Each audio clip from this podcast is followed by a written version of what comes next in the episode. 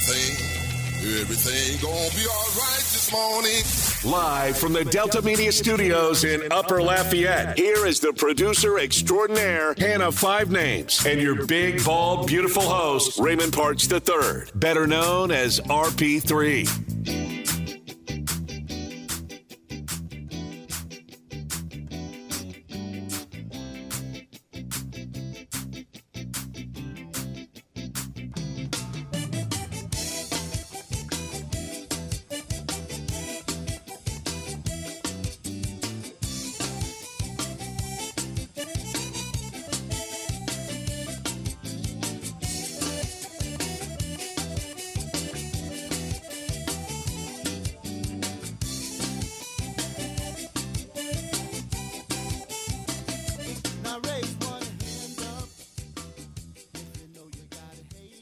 Happy Friday morning. Welcome to RP3 and Company. I'm your host, Raymond Parks III, the big, bald, and beautiful one. I'm joined here in the studios by the producer extraordinaire, Hannah Five Names. Got a great show lined up for you today. Going to close out the week strong. We got four really good guests. I just, I'm not, I'm not saying that just because it's Friday. I'm not just saying that to try to make you stick around and listen to when they come on. No, no, they're actually really good. James Yasko, our buddy from the Lima Time Time podcast, will join us talking all things Astros. That'll be coming up an hour from right now at 7 o'clock. Mike Detillier will help us put a bow on the NFL draft when the college and pro football analyst joins us at 7.30. Nick Fondo returns for cashing tickets. He'll give you his thoughts, projections, bets, if you will, for the NBA playoff action this weekend, and of course, Saturday's Kentucky Derby. And then Bob Nightingale, award winning columnist, reporter covering Major League Baseball for USA Today, will join us about what's going on in the big leagues. So we got four really good guests lined up for you today here on RP3 and Company. Of course, we love to take your phone calls. Hotline is open as always 337 706 0111. That's 337 706 0111. Hannah Five Names is here, which is a surprise. Not going to lie to you, surprise. Surprised that you made it to work today. Pleasantly surprised. Glad you're here. Glad you're here working because after you sent the photo of what you were drinking on Cinco de Mayo, my first response to that was what? Mm, ha ha, ridiculous. Uh, uh, Actually, that was part of it. First response. The first response was that looks ridiculous. The second response was don't come to work hungover. Yeah. That was the second one because you were drinking a margarita the size of a volleyball. Five Names was celebrating Cinco de Mayo in style. Yep. I was like, I, at first I was like, oh, that's cool. And then the, my next part was, oh God, Yep. I'm going to have to do the show by myself on Friday morning. That's what I thought. I'm actually very much. Am I okay? Am I really alive? And like, am I sleepy? A little bit because not only did we have um, a wonderful time at the uh, restaurant, um, my best friend stayed at the house, and her and the fiance said, "We're watching The Greatest Showman now." So that was great. Late nights was not a good idea mixed with good mornings, but it's fine. But I am not hungover at all. I am peachy keen. I am alive and awake. Alive and awake, just a little tired. Yep. Don't worry, I got a Coke though. Coke's gonna help me wake up. I said I can't do this show without doing a having a Coke. Not hungover, just really tired. A nap will be in your future this afternoon. oh yeah, there's walking. There's there's eating lunch, walking the dog, nap, until Kenneth gets home and wakes me up because I will probably sleep till he gets home. Because why not? Why not? And look, I mean, just look at that. Like the, the thing is the size of your head. Five it's, names. It's even bigger than my the, hand. the the margarita you're drinking was larger than your head. yeah. Shout out to you for enjoying Cinco de Mayo. Yeah, and I didn't- Mm-hmm. shout out to you for being an adult and still showing up to work the next day. Boom. A lot of people wouldn't do that. Proud of you. Thank you. I worry about my friend. I worry about her, but it's fine. She's asleep on my couch now. I don't care about your friend right now. She- The, she- the she only thing I cared about, the only thing I cared about was you showing up for work. That's Yep. the only thing I I, am cared here and about. awake. I woke her up even when I left this morning. She goes, "You were awake?" Yes, yes, I am. I have work to do. I have to deal with the shenanigans of RP3. I don't have time for all of this. No, Glad you're here. Thank you. you. for being here. I can I can I can breathe a sigh of relief now. You know who else can breathe a sigh of relief this morning? who? Ryan Pressly. Why is that? Came back from the IL and then gave up two runs in the top of the ninth. And yes, last night's game between the Tigers and the Houston Astros. And it looked like that winning streak was about to be snapped, and all the momentum that the Stros had been building was going to disappear. Altuve and rookie Jeremy Pena, Pena, who continues just to tear it up, both hit solo shots in the 3 2 victory. But they're in the top of the ninth. Pressly, first game back from the IL, by the way, was not a good return to the lineup, or rather, to the game. Because he came in to close out the game and blew a save in his return from the injured list. Astros led 2 0 with two outs in the ninth when Pressly gave up a single to Mr. 3000, Miguel Cabrera.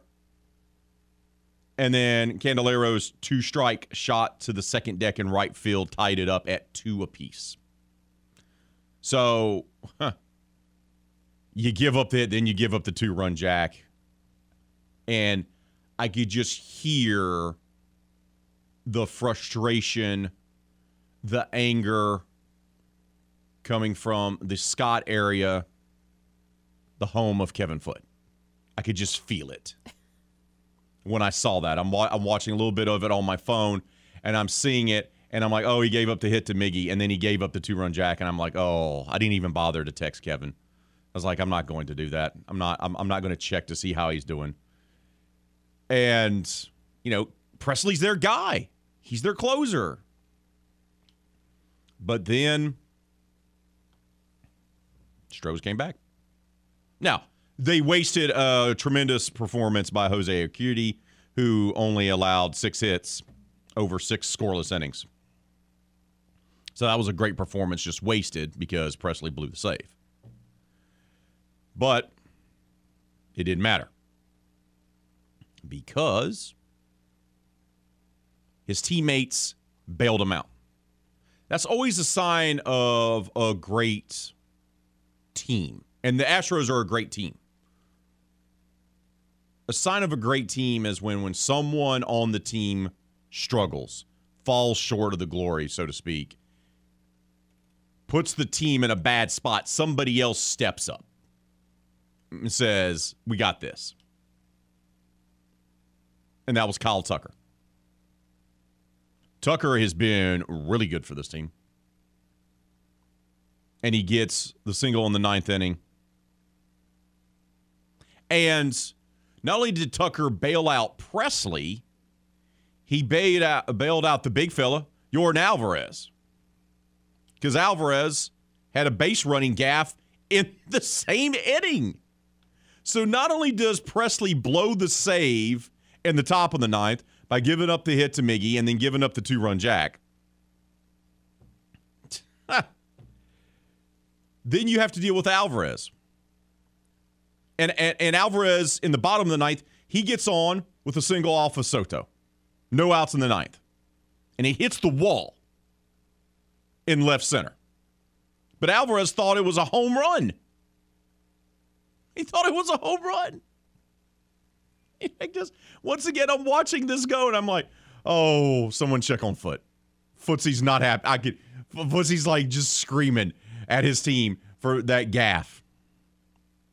He remained in the actual batter's box, watching the ball before uh, hustling to first base. So what could have easily been a double, at least. Well, he's a kind of a big fella, so yeah, it probably would have been a double. he only gets a single. And they have to bring in McCormick to pinch run for him. Credit Alvarez. He immediately went up to Dusty Baker afterwards. As soon as it happened, as soon as he came into the dugout after McCormick came in to pinch run for him, he apologized to Dusty Baker because he knew he screwed up. Wanted to watch that home run. That wasn't a home run. It hit the wall there, Ace.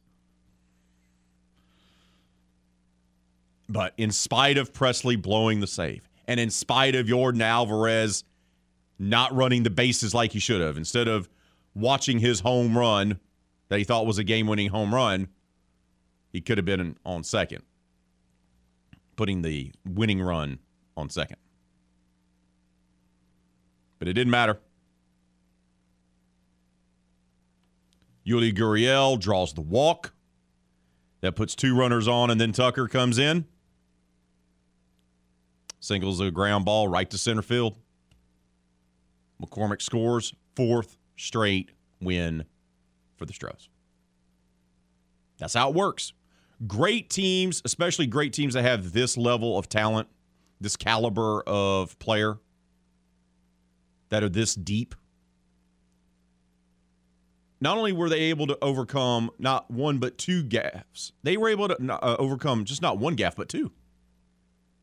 This is what great teams do. They pick each other up. 3 2 win for the Stros. They improve to 15 and 11 on the season.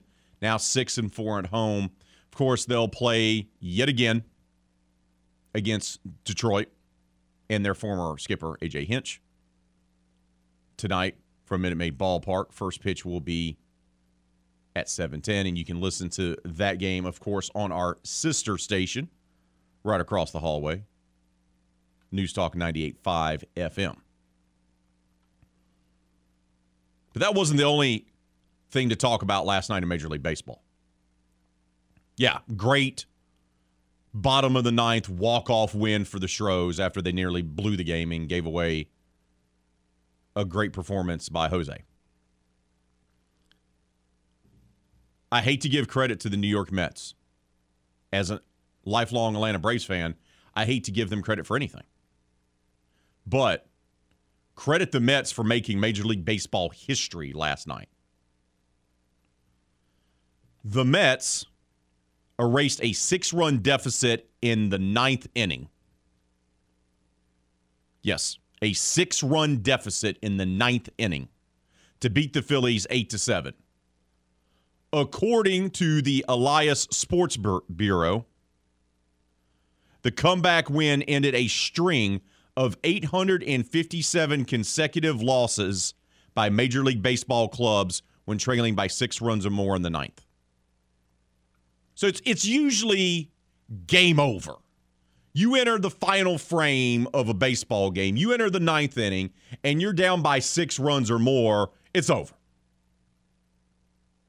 But the Mets found a way to take advantage of the Phillies, who I just don't understand Philadelphia, but that's a discussion for another day. How do you give up a how do you give up a six run lead in the ninth inning? That is a meltdown. Credit the Mets for keeping the faith and keeping it going to pull out that win to take down Philly after trailing six runs in the in the ninth inning. But a lot of that has to go to Philadelphia for wetting themselves and not knowing how to stop. That's really not a mentally strong baseball team right there. You have that type of an advantage against a division rival. I think it says a lot about the Mets. The Mets are really good so far this season. They're not ran very well, but they're playing well. The Mets are playing well in spite of ownership. Let's put it that way. The Phillies, ooh.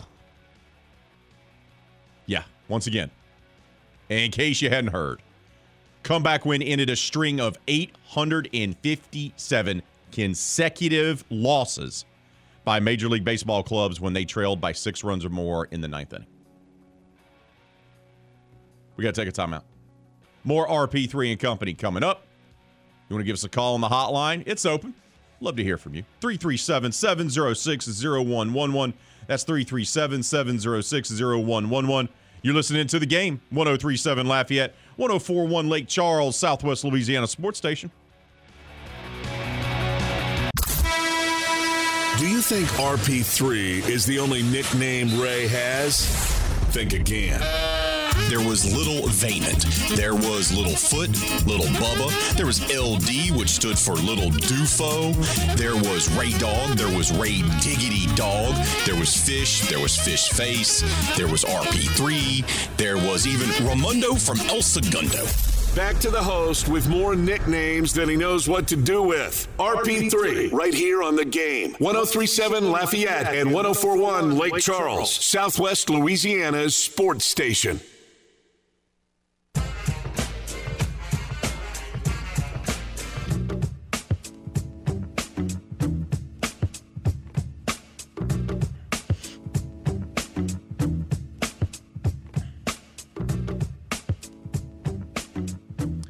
Uh, the NBA playoff action is nonstop at DraftKings Sportsbook, an official sports betting partner of the NBA. This week, new customers can bet just $5 on any team to win and get $150 in free bets. Looking to turn a small bet into a big payday turning during the NBA playoffs? With DraftKings same game parlays, you can do just that. Create your own parlay by combining multiple bets like which team will win, total threes made, total rebounds, and more, and boom, you'll have a shot at even a bigger payoff. Right now, all customers can place the same game parlay with three or more legs and get a free bet back up to $25 if one leg does not hit. Download the DraftKings Sportsbook app right now. Use promo code 1037GAME. That's 1037 game. Bet $5 on any NBA team to win their game and get $150 in free bets if they do. That's promo code 1037 game only at DraftKings Sportsbook. Availability does vary by parish. Eligibility restrictions apply. Minimum $5 deposit. See DraftKings.com slash sportsbook for full terms and conditions. Let's talk a little bit more about these NBA playoffs. You get the weird scheduling where the last games we had were game twos between the Phoenix Suns and the Dallas Mavericks in the Western Conference. And in the Eastern Conference, it was Miami and Philly. Well, they're now up again.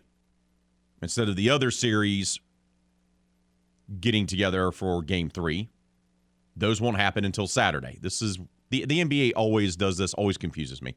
I, I just don't understand why they just don't keep it the way they should, but I digress.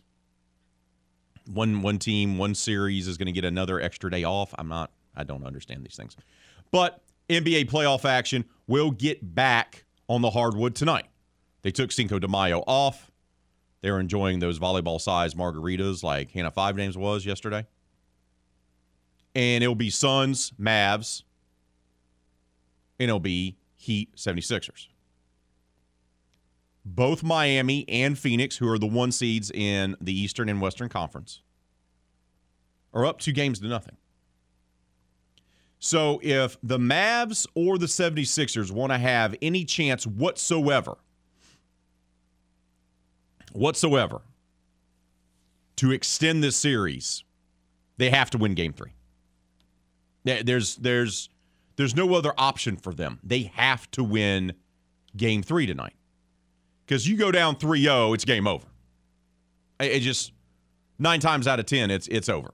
And we've already established that both Miami and Phoenix are far deeper than their opposition.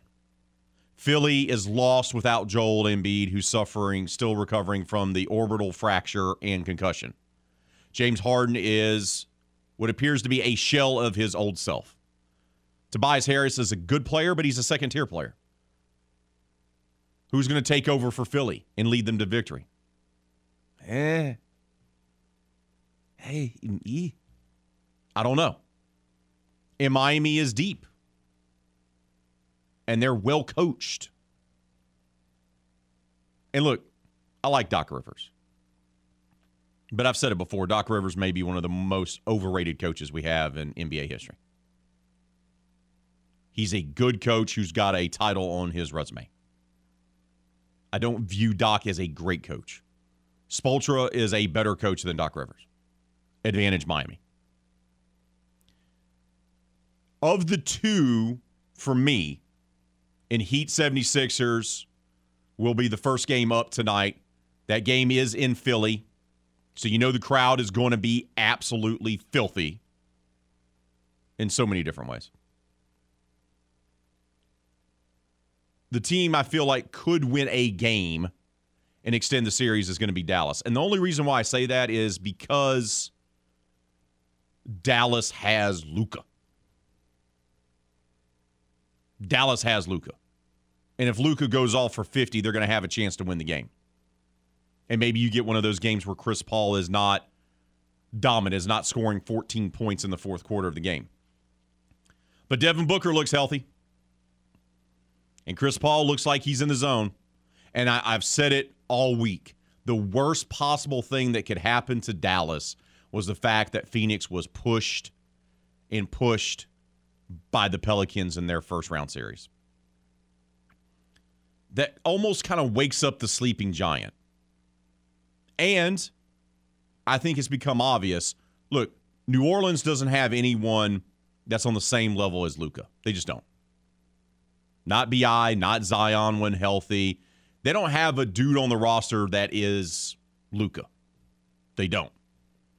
But I could argue that even though the Mavs are in the Western Conference semifinals, that you may take New Orleans roster, the Pelicans roster may be better than the Mavericks. Because when you look at the Pelicans, they got CJ McCollum, former All Star. They got Zion, BI are All Stars. They got a bunch of young dudes. They don't have a single great player on the same level as Luka. They just don't. But if you compare the two teams' rosters from top to bottom, you could argue that the Pelicans have a better roster than the Mavs. And what that's going to force for Dallas is it, it, it's all going to be on Luka's shoulders to win a game. He's going to have to go out and he's going to have to do the same thing that LeBron had to do early in his career in Cleveland and the same thing Michael Jordan had to do in the 80s for the Chicago Bulls. He has to take over a game, and that's the only chance they have. But that's never going to be enough. It wasn't enough for Jordan to get over the hump and so they built a roster around him. It wasn't enough for LeBron and so they could build a roster around him. That's what it is right now for Luka. But of the two teams, the team that I'd like to maybe steal a game at home would be Dallas because they have Luka. But I still like Phoenix to win the series. I still like both of these teams, Miami and Phoenix, to win these series in gentlemen sweeps. I don't see I don't see a scenario where the Mavericks or the 76ers can come back and push this to 6 or 7 games. I just don't. Now, I could be proven wrong. I'm proven wrong daily. But I just don't see it. I just don't see it. That's what we'll have tonight, Friday night, as the NBA playoffs conference semifinals resume. Heat at 76ers, Suns at Mavs. Both the Heat and the Suns lead their series two games to none. But then Saturday, ooh, you get you're going to get the dog fights on Saturday. Celtics, Bucks. The series shifts from Boston to Milwaukee. Remember the Bucks won in dominating fashion in game 1. Giannis could not be stopped. Game 2, the Celtics punched Milwaukee in the mouth and the Bucks couldn't recover. That's going to be your first game on Saturday, 2:30. Then Saturday night, we get prime time. Grizzlies, Warriors as that series goes from Memphis to San Francisco. Both of those series are tied at one game apiece. Game three for both of those series are going to be nasty. I expect salty, competitive games in both on Saturday. But we'll see. We'll see if either one of those teams that's down two games to none tonight can do something about it and steal game three and try to make this a series. We got to take a timeout. When we return here on RP3 and Company, we're going to unveil the poll question of the day. Oh, yeah, that's right. You're going to like it. You're going to love it. We're also going to talk maybe a little Raging Cajun softball and baseball as well. Hear from Coach Deggs, hear from Coach Glasgow. That's going to be coming up next, right here on the game. 1037 Lafayette, 1041 Lake Charles, Southwest Louisiana Sports Station. RP3 grew up dreaming of one day playing right field for the Atlanta Braves, just like his hero, Dale Murphy. I wanted to grow up and be Dale Murphy. Little Raymond, though, wasn't quite the caliber of athlete of his childhood hero, as his lone highlights as a ball player were being beamed twice in the head. That actually explains a lot. Back to more RP3 and Company on the game. 1037 Lafayette and 1041 Lake Charles, Southwest Louisiana's sports station.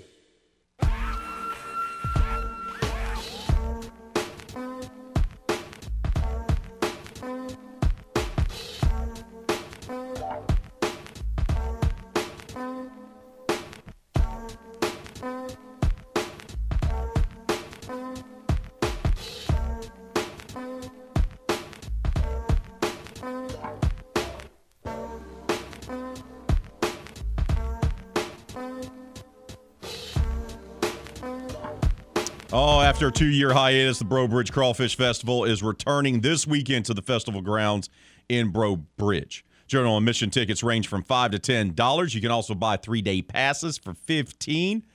Musical lineup this year? Oh man, they're bringing out the heavy hitters: Wayne Toups, Chubby Carrier and the Bayou Swamp Band, Gerald Grunig and Gentelli Zydeco, Sweet Cecilia, and so many more. Great food, great music, and great times at the Breaux Bridge Crawfish Festival. For more information, visit bbcrawfest.com. That's bbcrawfest.com. We do have a poll question of the day. Big weekend on the diamond for college teams. Raging Cajun softball team wrapping up the regular season. They'll do so on the road at ULM. They'll play tonight at 6 o'clock, and then they'll do a doubleheader on Saturday. That way, they're avoiding Mother's Day altogether, wrapping up the regular season with a twin bill there in Monroe. Cajun baseball, uh, meanwhile, will be at home at the Tigue. They're going to be taking on UTA, one of the worst teams in the Sun Belt Conference. But you can't look past anyone, especially if you're the Cajuns, who in the last three to four weeks have improved their standing. They keep climbing in projections. And right now, it looks like they're an NCAA regional team. But they got to keep that momentum building in the last few weeks of the regular season. They can't look back, right? They can't look ahead, rather. And if they slip up against one of the worst teams in the conference, UTA Mavericks, then that could damage their chances. So they'll be at home at the Tigue. LSU, meanwhile, they'll be on the road making the trip to Tuscaloosa, going to T Town for an SEC weekend series. LSU has improved their standing so much, it looks like they're going to host a regional right now. Can they keep that going? They can't afford to slip up against an improved Alabama team, but an inconsistent one, and one that's coming off back to back series losses. And of course, there's McNeese, all the Cowpokes. They're tied, tied atop the Southland Conference standings. And what's at stake for them coming down the home stretch is being able to host early in the Southland Conference tournament because it's done at regional sites this year. They're taking on Northwestern State. The Demons, who were leading the conference for a while earlier this season, they've slipped a little bit. Key series this weekend at the Joe. So that leads us to our poll question of the day. Who will win their conference series this weekend? LSU at Bama, UL at UTA, McNeese versus Northwestern State, or UL softball at ULM. I like all four to win, but we don't have that option, by the way, before you ask. But if you'd like to say all four, you can do so with your comments with our poll question of the day. So go vote on that and leave your comments on Facebook and the Twitters. But let's start off with a little Cajun softball talk. Young team, but this is not a young team anymore. They dealt with their inexperience. They dealt with their youth earlier in the season, in particular when they were facing off against elite competition, against top 25 ranked teams. They struggled. Once something went sideways on them, they didn't know how to respond. But it does feel like Gerry Glasgow's team has turned a corner. They had some players leave the team, including a few here that are pictured on the poster in our studio. They're no longer on the team. And as the season progressed, they got better. And they have a chance to win the regular season championship. Lock that up because they do have South Alabama nipping on their heels in that regard. And then they'll prepare for the Sun Belt Conference tournament, which will be, I do believe, next week for softball. So they know what's at stake, and they feel like they have turned a corner, that they're mature. The youngsters, the freshmen or the redshirt freshmen, and they don't they're they're not really freshmen anymore. Not when you get to this point in the season. You played 50 games, you're yeah, yeah, you know. The the early season jitters are now all but gone. And Coach Glasgow talked to the media earlier in this week. And look, South Alabama's the one that can possibly catch them. They're the ones that are probably their biggest threat in the Sun Belt Conference. And Coach Glasgow talked about how South Alabama, the Jaguars, compare to, say, other teams in the Sun Belt.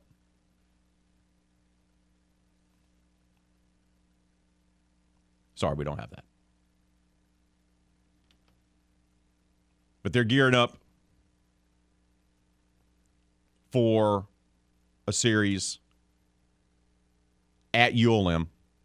Once again, there'll be no energy there. We've heard Jay Walker talk about that. That there's no energy up in Monroe, and there won't be. But that shouldn't matter for the Raging Cajuns. But this is was a young team, as I stated. But they're not really young all that much anymore now that we're towards the end of the season. And Glasgow talked about the youth of his team and how they've grown up throughout the season. Um, you're seeing that youth show up less often, but it still shows up in moments in a game, like giving them three or to start the game. We give up, I think, five of our last Sun Belt games, five of our last six, we've allowed the other team to score in the first inning. We've got to stop that. You know, we got to start putting zeros in that first inning, get control of the game, and then. So that I saw that's a, a moment of of a young or immature ball club. it may not be due to youth; it may be due to immaturity and how you play the game. And then, you know, getting um, like we got the lead six three Sunday. We started an inning with a walk. Another moment of, you know, less than mature team. Look, Gerry's going to be hard on his girls, and they're still growing up. I think from watching this team that they've grown up a lot during the season. The team that's playing right now is not the same team that was playing two months ago. Now, he can still be because he's the skipper. He's going to nitpick. Well, you know, we gave up a walk in this inning, or we did this. That's his job, and that's how he's built. That's not a criticism of Gerry. That's just who he is. Okay, eh, eh, that's just how he's built. But if you stand back and look at this team compared to how they were early in the season and how they are right now, they're wildly different. They're a far better team. They have far better chemistry. They're far more mature. He's going to be the taskmaster because that's what he does. That's his job. He's a perfectionist. He doesn't like to do anything. But anybody that watches this team and has watched this team throughout the season will tell you that they are far improved. They almost they like you can see in their I guess like their body structure. They like they Body stand language. up. They they stand up taller. They st- they have more confidence in themselves when they even walk up to the plate. When they walk out to the field, like when they're warming up beforehand, like all of that from the beginning of the season to where you know like when I watched them last week, they are wildly different in how Yes. they are and how they you know show themselves out to everybody else. They've grown into that that they, they've grown into that role. They've developed the chemistry. They've created a bond as the season has progressed. Gerry's going to be hard on him because he's Gerry. Yeah. Okay, and I get it. But anyone that's watched them knows how much they have grown up as the season has progressed. And big contributions have come in mm, in a multitude of ways this year, even with having a young team. But Melissa Mayeux has stepped up in a big way for this team. And just with not only with her play, but her leadership, and Glasgow talked about that. Yeah, I think learning to play in the present, not worry about what she did yesterday, not worrying about her batting average, not worrying about her view of or her opinion of how she played last. Just go out today and play the best she can play, and having a, a really uh, in the moment approach. Because that's always been she's such a hard worker and such a hard critic of her own performance that she had a hard time letting go of it but she's done a really good job this year of that. RPI is something that we talk a lot about in the month of April and the month of May for both baseball and softball because it helps kind of give you an idea of if the team that you're covering or the team that you're a fan of is going to make it into a regional. RPI plays a huge role. It's very significant. And Glasgow was asked, you know, is he and his staff how often are they checking the RPI? Are they checking the RPI? Yeah, I think for us, the RPI is a big factor. You know, I look at it constantly and looking at the different scenarios. And so RPI is a huge factor, especially from a coach's perspective. But I think the player's perspective, we just have to keep learning from what we've already learned this season. That's play this thing one game at a time. And the inexperience of a young ball club showed up greatly in those first 24 games when we start out 16 and 8. And now you look down the stretch, you know, we've gone 22 and 3, and I think we won 16 of our last 17. Won 16 of their last 17. And, and once again, look, that's that's once again, that's Gerry. He's going to be checking that RPI all the time. Like he's just, he's just, he just the man is filled with nervous energy all the time. All the time. Doesn't matter if his team wins by 10 runs. There's something that he's going to be nervous about. He just can't help himself. He just can't help himself. oh, man. Cajuns baseball, meanwhile, will be at home taking on UTA. And RPI has been an issue for the Cajuns as well. Their RPI has kind of gone up and gone down. Despite winning, it doesn't matter. They actually dropped some spots, even though they won two of three at App State. But they're still in great position to get an at large berth into an NCAA regional as it stands right now. They got that great series against Texas State, who's leading the Sun Belt Conference. That's still to come. That's next weekend. So they still have some work to do as well but the RPI. And Deggs kind of broke it down that there is a fine line between winning your conference and keeping your RPI up as well. Yeah, I mean it is. It's a it's a fine line, and that's not for the players to worry about. That's for you know. I think the us. You know, you have to have a, a plan, and like it or not, you don't want to get caught in a situation where it's win the tournament or go home. But that's you know that's the majority of teams in mid-major leagues, right? But for the first time in five, six, seven years, it looks like this is going to be a multiple bid uh, league, uh, and so we're working to make sure that we're one of them. They've put themselves in position after a rough start and a rough patch of the season that they've kind of turned things around and have put themselves in a position to be an at large. But up next, UTA Mavericks, as I already told you, worst team in the Sun Belt Conference. And Deggs talked about the three game series and the opponent coming to town this weekend. UTA coming up, which hasn't had the, the best season, obviously, but every team in our league is, is a threat. The, the name across the jersey doesn't mean anything. It's how well can we play. Got to limit freebies and uh, continue to be a force offensively and dominate routine plays. You have to have that mentality Look, we talked about the schedule being tough early, especially in conference play for the Cajuns. With the exception of Texas State, who they have to play next weekend, the majority of their tougher games were earlier in their conference schedule. So having UTA here towards the end is great. You can hopefully get a series sweep, keep that train moving right down the tracks. But you have to be focused and you have to treat them with respect and not underestimate your opponent because the Cajuns aren't good enough right now to go out there and just beat anybody that they face. They're just not quite there yet. And they still have so much still on the line. Big weekend on the college diamond.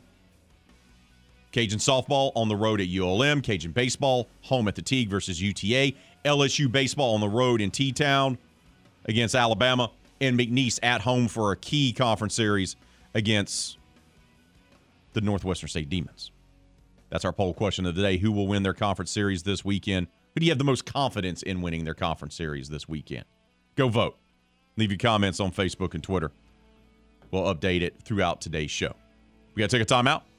More RP3 and Company coming up right here on the game. 1037 Lafayette, 1041 Lake Charles, Southwest Louisiana Sports Station.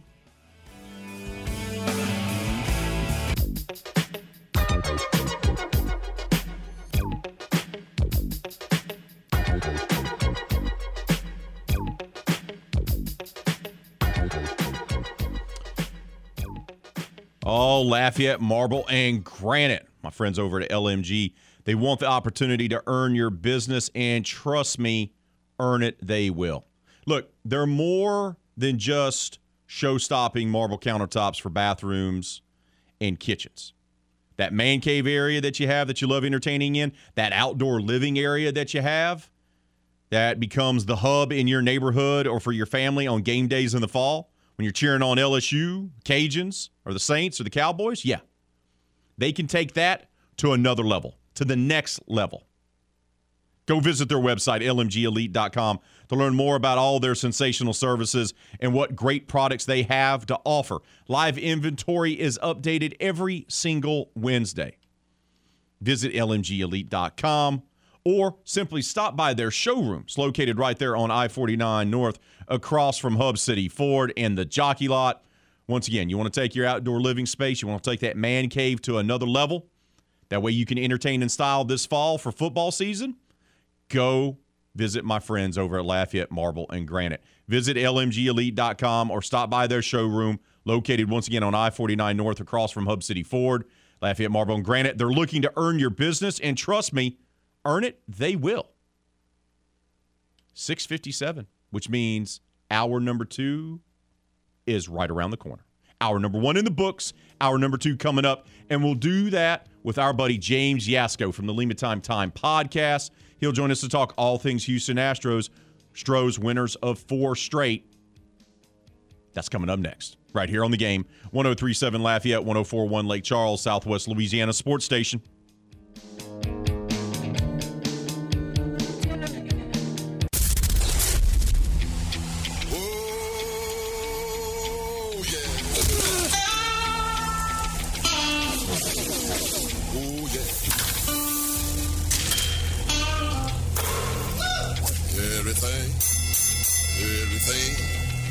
Everything, gonna be alright this morning.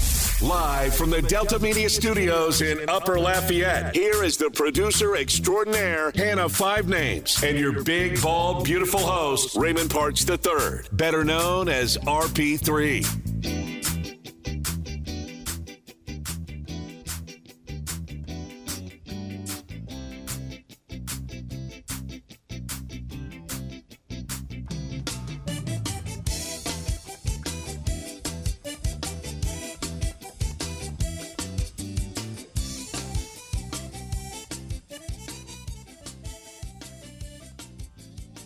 Welcome back to RP3 and Company 703 on this little muggy Friday morning as we get ready for the weekend.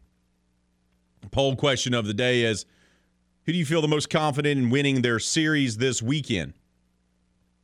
I feel confident in all four winning their series LSU at Bama, UL at home versus UTA, UL softball at ULM, and McNeese at home against Northwestern State. I feel confident in all four of those teams pulling out the victories. But we want to hear from you. Go vote on our poll question of the day. Leave your comments on Facebook and Twitter. The Houston Astros, four in a row. Ryan Pressly back from IL for the first time. Struggles. Gives up the hit to Miggy, then gives up a two run jack that ties up the game. Then they have a base running gaff in the bottom of the ninth. When Yordan Alvarez is too busy looking at a home run, that's not a home run, it ends up being a ball hit off the wall. But they're able to overcome both of those things. And Tucker brings home the game winning hit. They win three to two, four in a row. And now that the calendar's turned to May, you're starting to see the Astros healthy, and you're starting to see the Astros really come into form and look like the World Series contending team that they truly are. Don't forget, for all the folks that got upset about the Stros and about their start to the season, oh my God, look how bad they are. Can't believe they're losing. Ah. Uh, they're 15 and 11 now, by the way. After 26 games a year ago, they were 14 and 12. So they're better than they were last year at this time. And what happened last year? Yeah, they went to the World Series for the third time in five years. Patience, patience. And this is a immensely talented team, and this is a team that they're so talented and they're so deep that they've been able to overcome the loss of an all-star in Carlos Correa. They just got a rookie coming up hitting bombs, replacing him with ease, apparently. And even when they have missteps in a game, when Pressly comes back off of IL and blows a save because Urquidy was phenomenal for six plus innings, and Yordan Alvarez makes a young player mistake by watching a ball that he thinks is a home run, a game winner, not be a home run, they find a way to still win. Yeah, I know it's against the Detroit Tigers. I get it. But still, they're finding ways to win.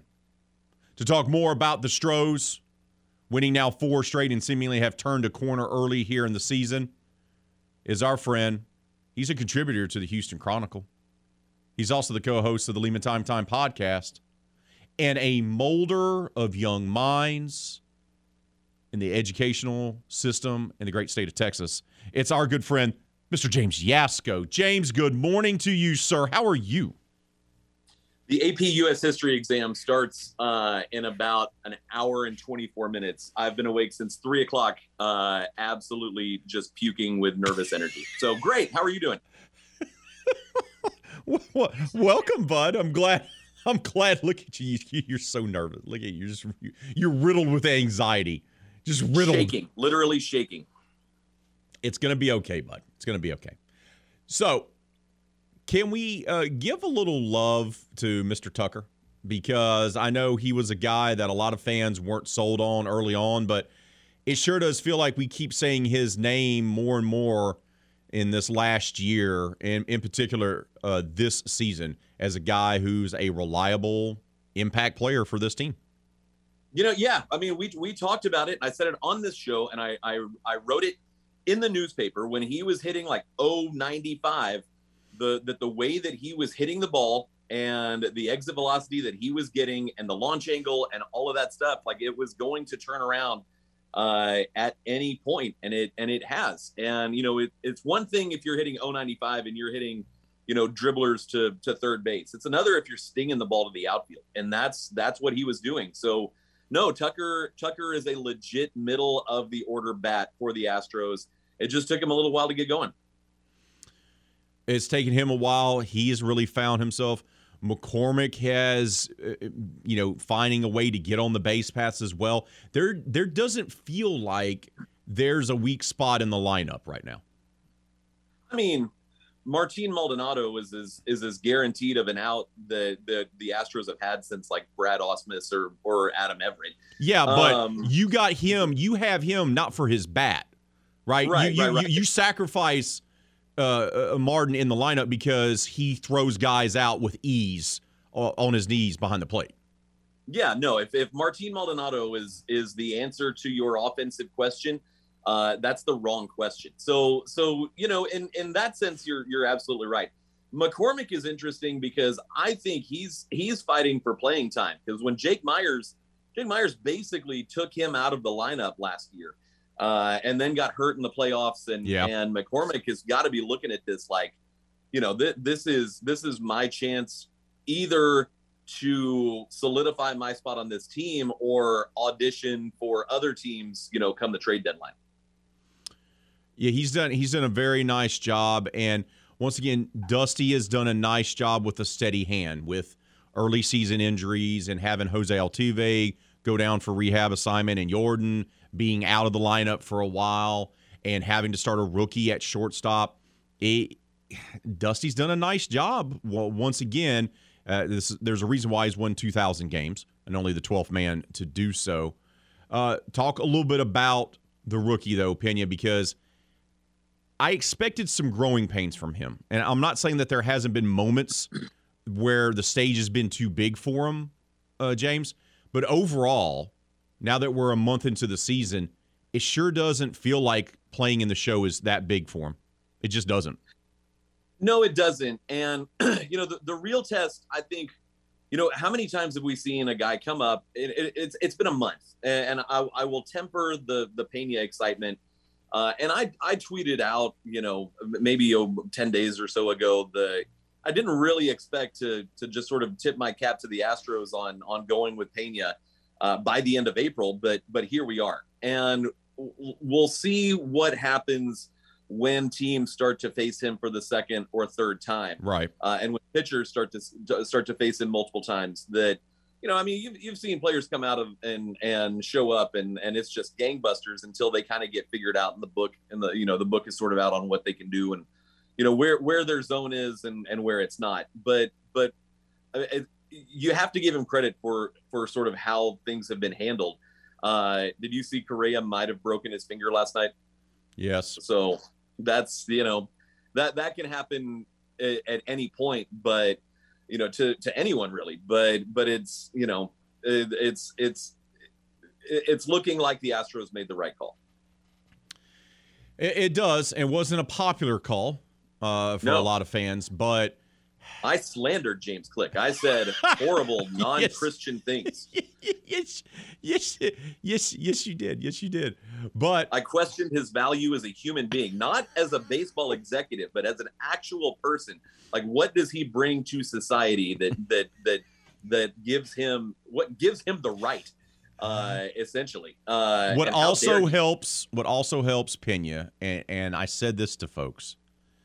Look where he's going, right? He's not. they're- not going to look to him to be like, "Hey, bro, we need you to carry the team." Because they have Alvarez and Bregman and Altuve and Brantley. They have a slew of guys that can help him ease him into this role. So th- there, there's not a perfect, there's not a more perfect situation for the youngster to come up by being surrounded by a bunch of dudes who have played in three World Series. Like I, I just, Right. It, it, it makes it easier for him. It reminds me, even though they're wildly different players, it reminds me of when the Braves brought up Andruw Jones they were already established as a team that was going to World Series. They had a lot of veterans on their team, so they could take the youngster and bring him along at the age of 19 when he made his big league debut to be like, hey, yeah, you're going to be great, but we got you, right? That's what it feels like to me watching with Pena is like, hey, you can just be yourself, take your time, relax. We got you because the team is going to be led by half a dozen other guys. yeah, half a dozen other guys that that aren't. You know, when we say they're they're veterans and they've been here before, you know, Brantley's what 32, Altuve 31, That's it. 27. Like it's not it, it- that that's what's kind of incredible about the way that the Astros are constructed is that yeah they've they've played a very long you know they, they've been here before but they're they're not 41 42 years old uh, and so you you still by letting Pena just sort of settle in uh, it's just another 24 year old guy that that has a chance to to sort of dip his dip his toe in the pool and and yeah, let's let's ride out the regular season. We're good enough uh, to get to October and and see what happens there. We're talking with James Yasko, a man filled with nervous energy today, but he shouldn't be. He's going to be just fine. He contributes for the Houston Chronicle and he's co-host of the Lima Time Time podcast. He joins us here on RP3 and Company every Friday talking all things Astros. I know Verlander gives up the jack late in his performance in the closeout game against the Mariners. But how is a guy at his age coming off Tommy John surgery? How is he pitching just as well as he is? He's three and one, and his ERA is around two, and he's 40 years old coming off Tommy John. Uh, I, I mean, having essentially almost two years, uh, two years off and, and two years to rehab, um, you know, and and he's as driven as anybody. You know, at this point, uh, you know, Verlander wants to win another World Series, but but he's looking to Cooperstown at this point. So every start that he makes, that's in the back of his mind, and and you know, he he looks like he can go another couple of years, maybe three. Um, and it, no, it's just it's just drive and and just the pure the pure stuff uh, that that Verlander has. So are you are you not, surprised, James, of just how well he's pitching though? No, not at all.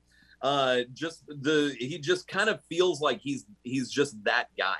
Uh, and you know, I'm sure while he's rehabbing and and you know, watching Tom Brady, you know that that's sort of the name that comes to mind. You know, when when you think about Justin Verlander, uh, a, a guy at the top of his game that's that's driven to do it for as long as he can, but also, you know, I mean, obviously I, I don't. I, I, think at this point, Verlander's a Hall of Famer, but but you're trying to solidify your case every time you go out. So no, it's not. It's not surprising at all.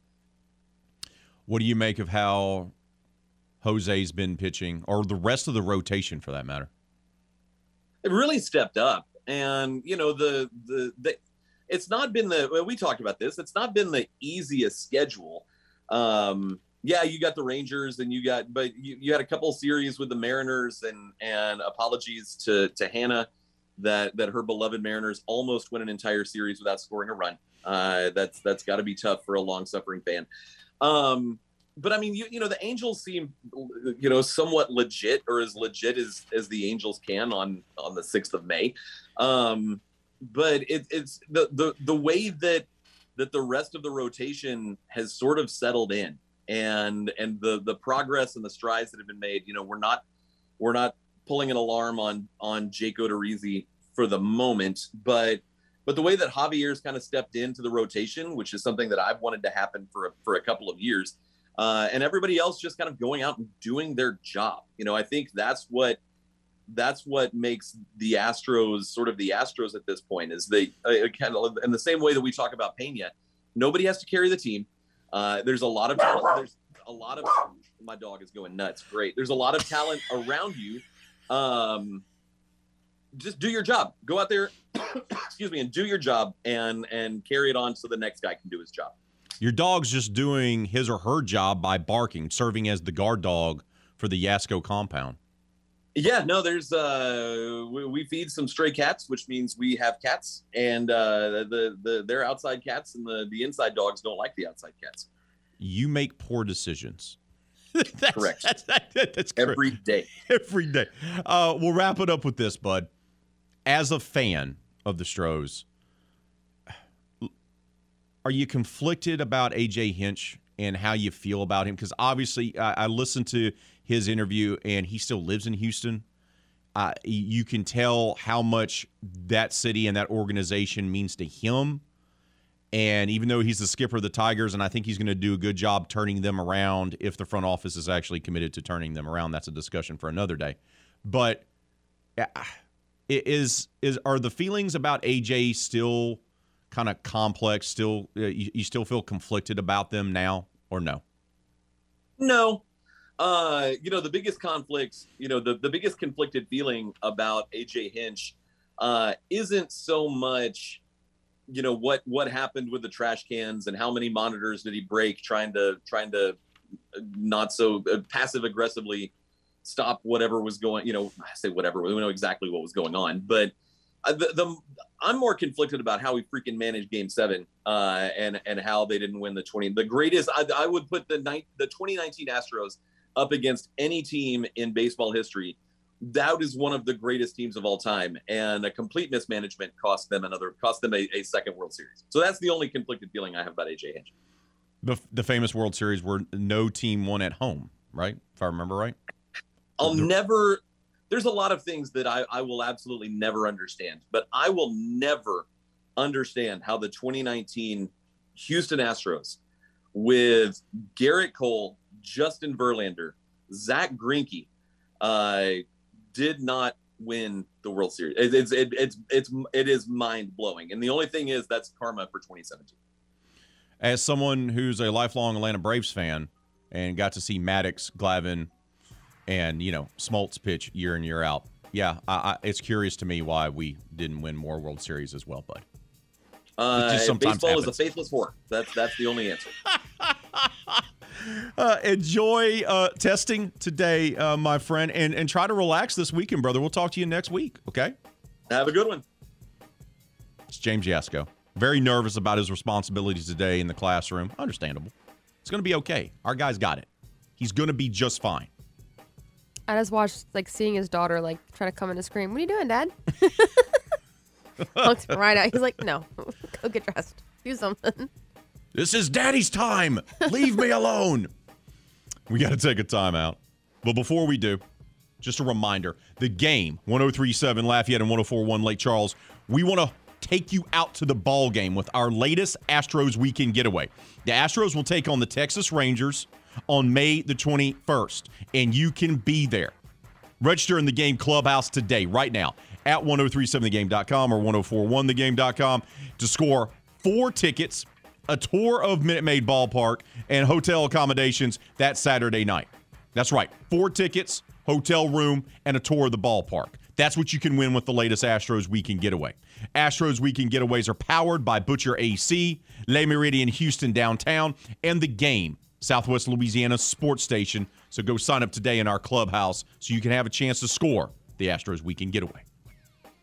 Got to take a timeout? More RP3 and Company, though, coming up right here on the game 1037 Lafayette, 1041 Lake Charles, Southwest Louisiana Sports Station.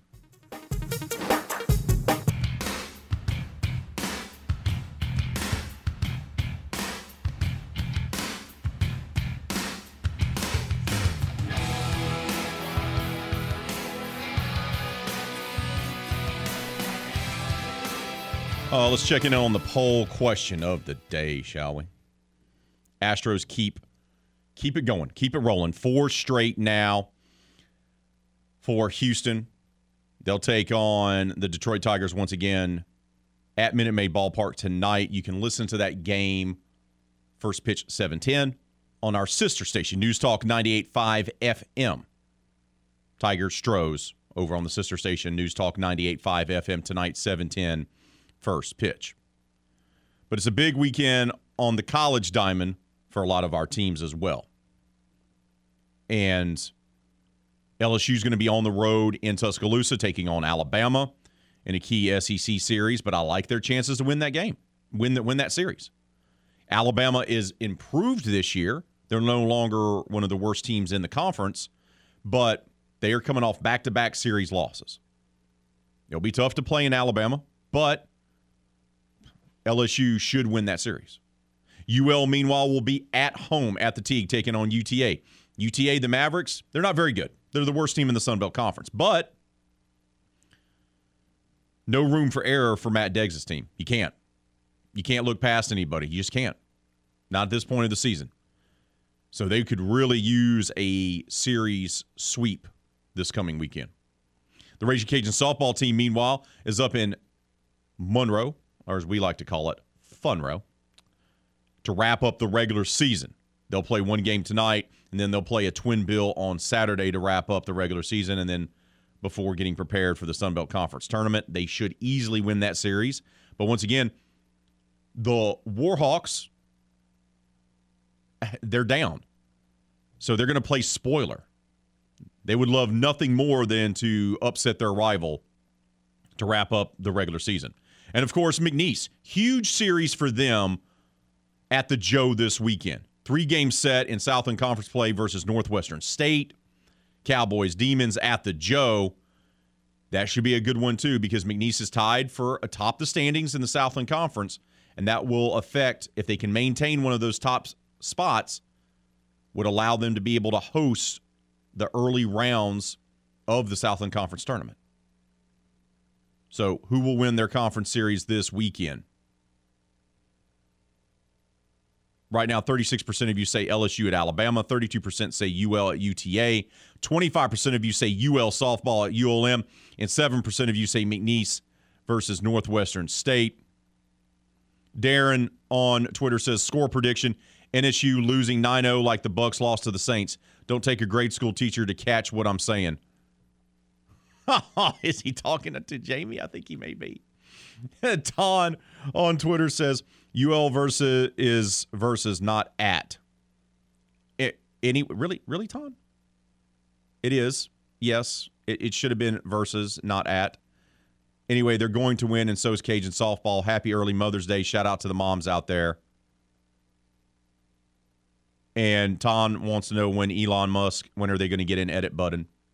I, I I've never understood why Twitter says they can't give you an edit button and why they haven't been able to do so over the years. It makes no sense to me. None whatsoever. Tyler says all of the above. Yes, that is the correct answer, Tyler. But Twitter only gives us four options on the poll question. But thank you for that. That is correct. It is all of the above. All of the above. So keep those votes coming on the poll question of the day. Leave your comments on Facebook and Twitter. But right now, we got to take a timeout. When we return here on RP3 and Company, the college and pro football analyst, the man we trust when it comes to NFL draft more than any other, Mike Detillier will join us, recapping what the Saints were able to do and just overall thoughts about the 2022 NFL draft. That's coming up next, right here on the game 1037 Lafayette, 1041 Lake Charles, Southwest Louisiana Sports Station.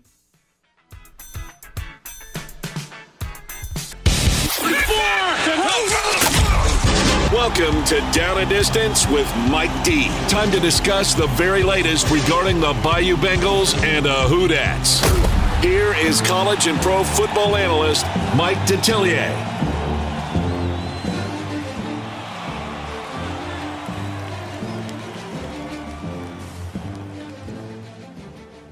Mike, good morning, brother. How are you, my friend? I'm fine, thank you. Have Draft's over, so I'm really happy.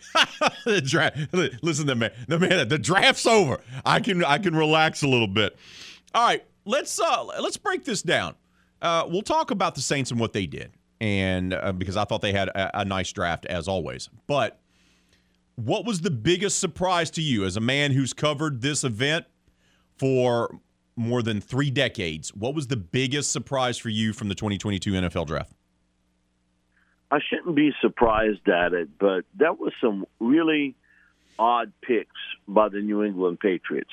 Uh, and listen, and uh, I got tremendous respect for Bill Belichick. I think, uh, you know, in our lifetime, uh, he he's the greatest pro football coach ever.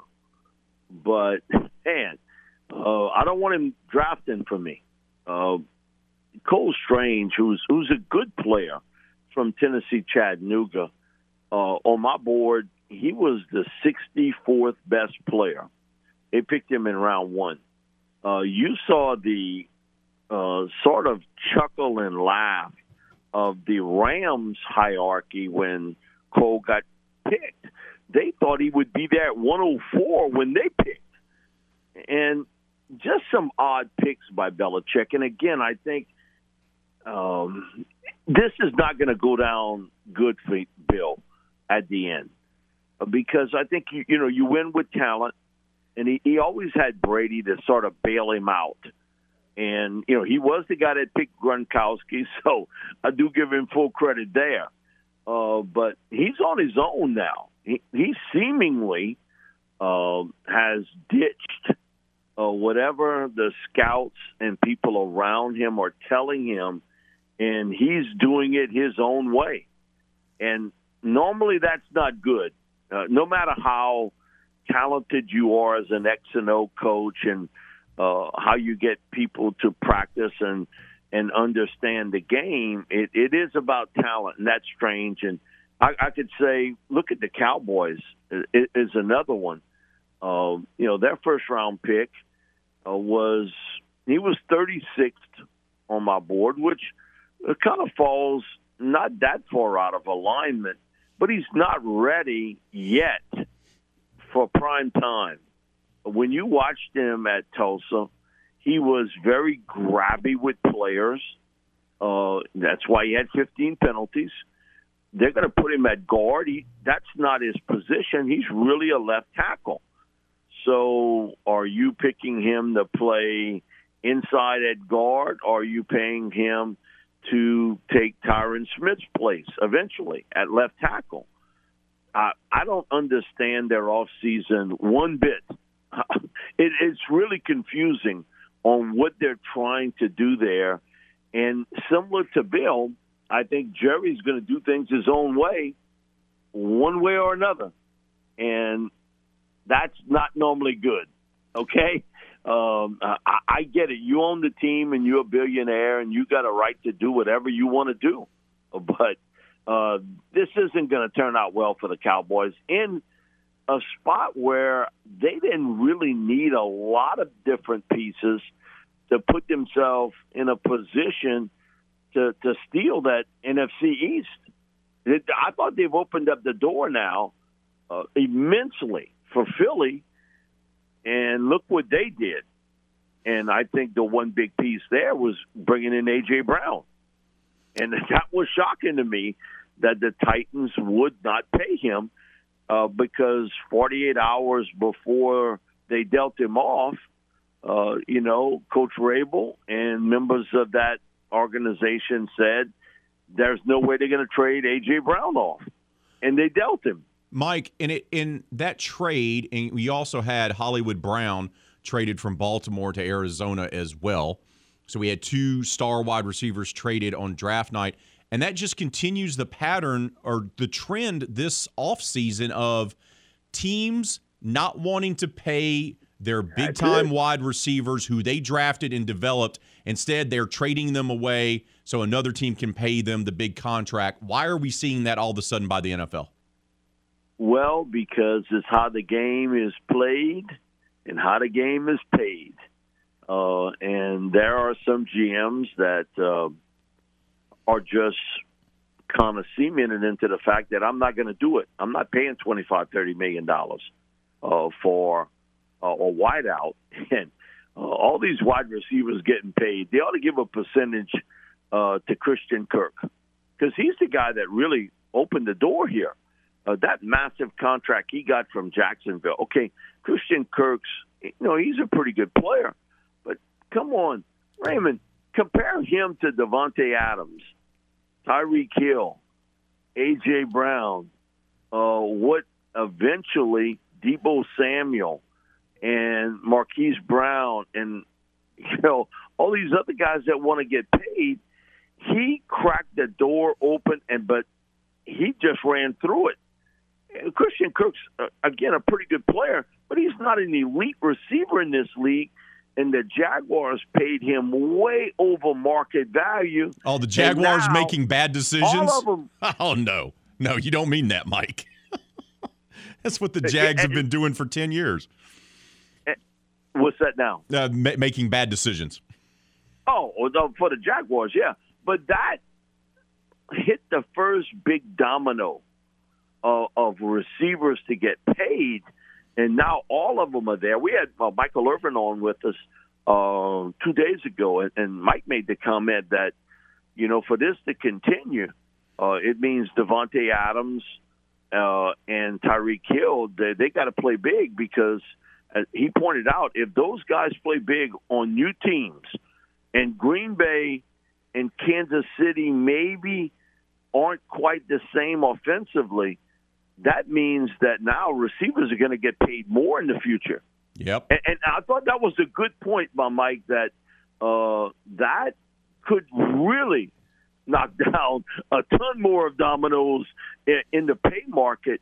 But uh, we've talked about this for weeks, and it affected the draft. We saw more wide receivers get picked in the first two rounds than any time in NFL history and into the day you and I take our last breath, that will continue because of the way the game is played today. And, uh, you know, I do so many of these camps, and you see those group of receivers, and you say, wow, all those guys play in one spot.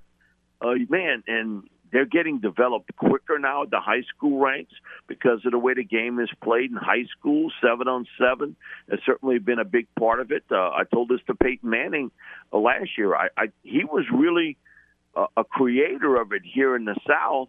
Seven on seven wasn't big, but it was Peyton Manning's idea, not Archie, to come up with the Manning Passing Academy. Yep. And and the effect that that has had with the pitch and catch part of the game of all the quarterbacks and receivers that, that come to Thibodaux every year for it. Speaking of quarterbacks, only one was selected in the first round. Teams did not reach for QBs this year, Mike, which I was surprised about.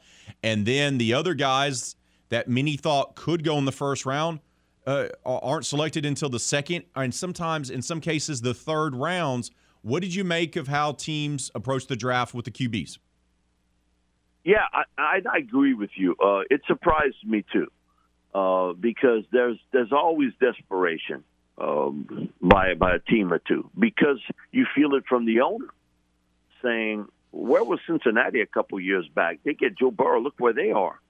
Well, where was Buffalo a few years back? They got Josh Allen. Look where they are. Uh, Kansas City was a slightly better than middle of the road team. They get Mahomes. Look where they are. So where's my guy? Why why don't we have a guy like that? Okay, they don't quite understand it because that's not how they made their billions. And so coaches, GMs feel a little bit of heat from the individual that signs the check. And but they didn't panic with it. And Pittsburgh, I thought, was very coy about how they handled this. Uh, they sort of knew that Pickett was their guy. He had, you know, because they they had more intel on Kenny Pickett than anyone because he's in their building, so to speak. Uh, but for Malik and for Matt Corral and, and Desmond Ridder, you saw the slide where many thought he would go. Uh, now, I only had one of them going in round one from a grade standpoint, but I thought there'd be at least two selected, and that didn't happen and uh, they, it was not a hit the panic button like I think most of us felt you would see uh, at that particular point. Um, now that won't be the case next year, but uh, you know they played along with it, and it sort of went along where the guys were actually graded, which was uh, kind of surprising to me.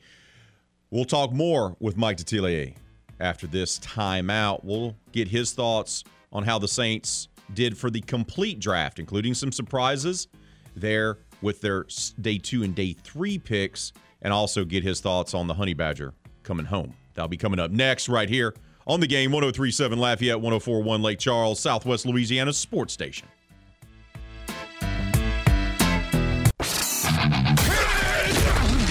Welcome back to Down and Distance with Mike D.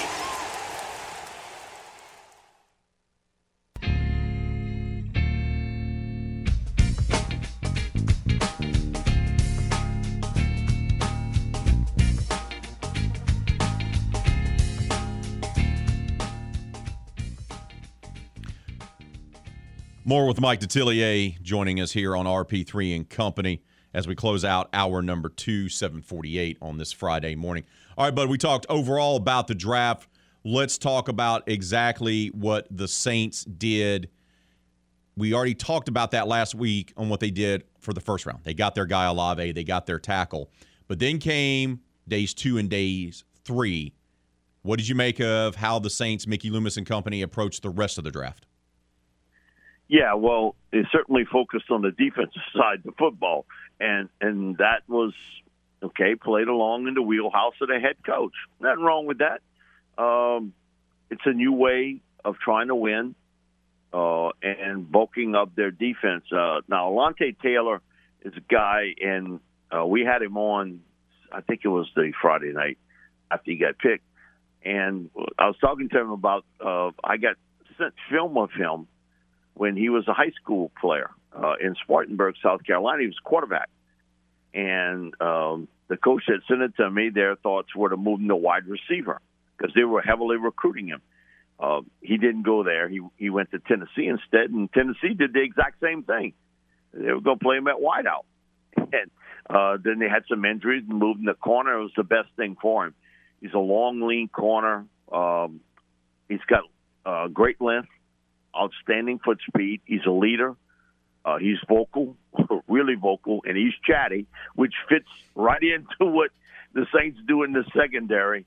Uh, but I think his immediate impact will be on special teams.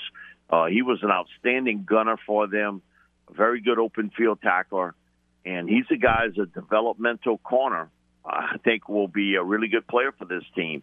It'd be interesting to see how they play him because he's worked across the board, mostly outside, but he has seen work as a slot cover corner, and that may be his spot in the NFL. Could he?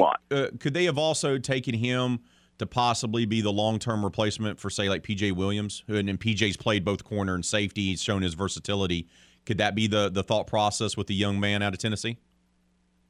It could be. And now he's a little bit different player than PJ, and he's a, a, a much more lengthier player, Right. taller, longer arm, faster, and so he has played probably 85, 90 percent of the time as an outside corner.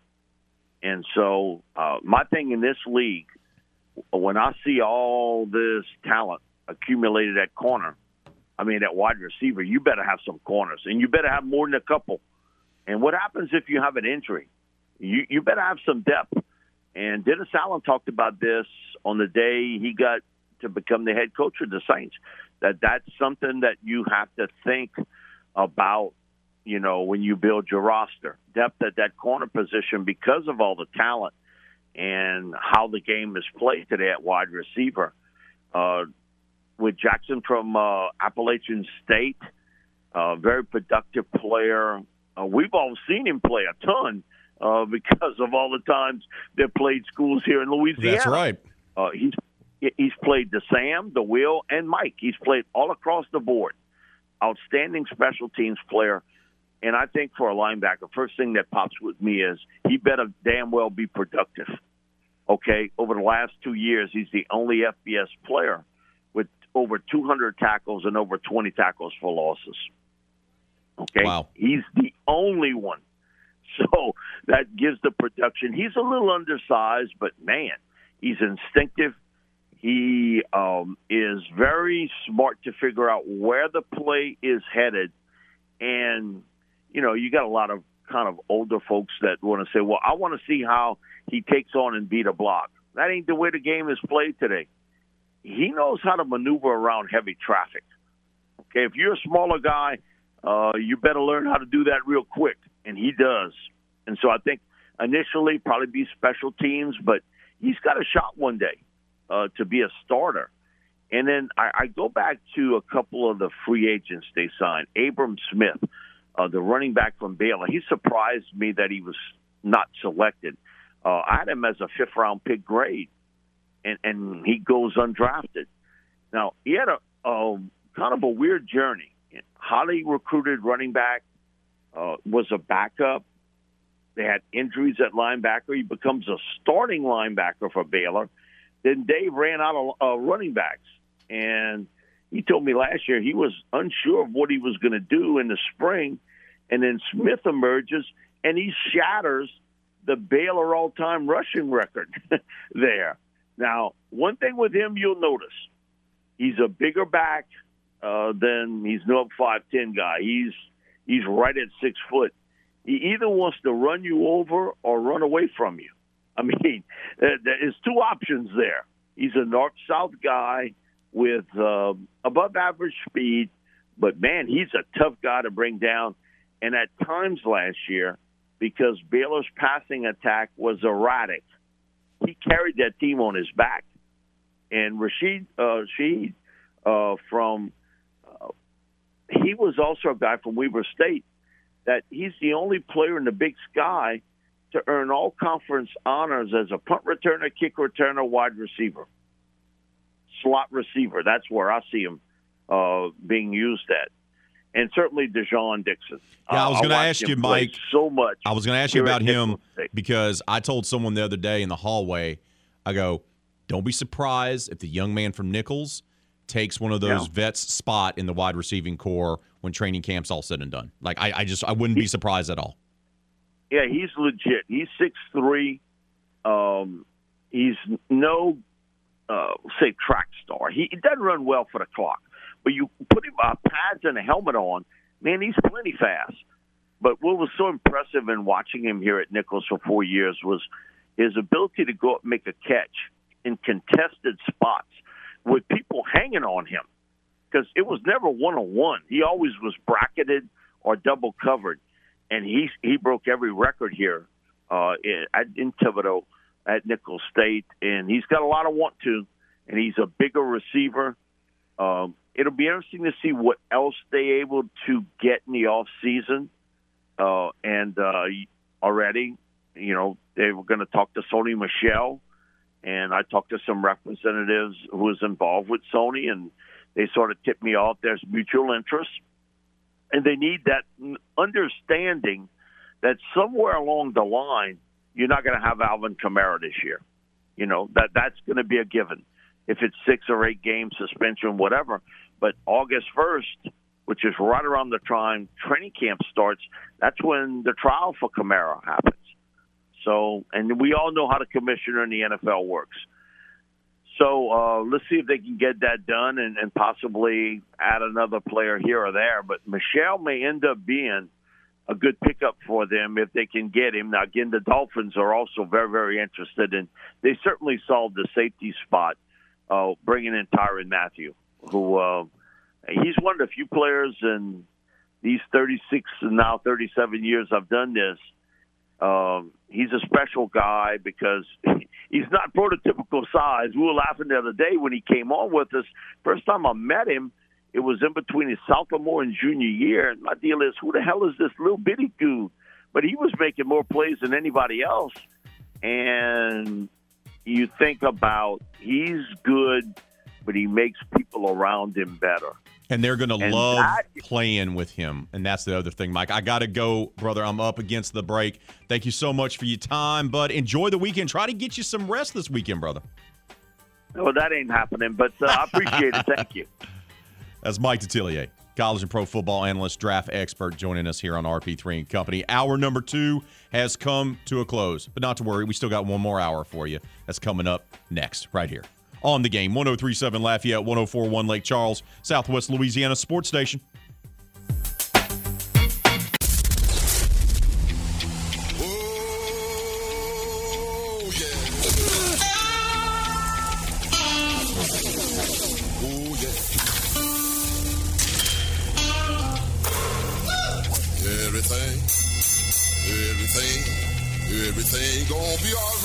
Morning.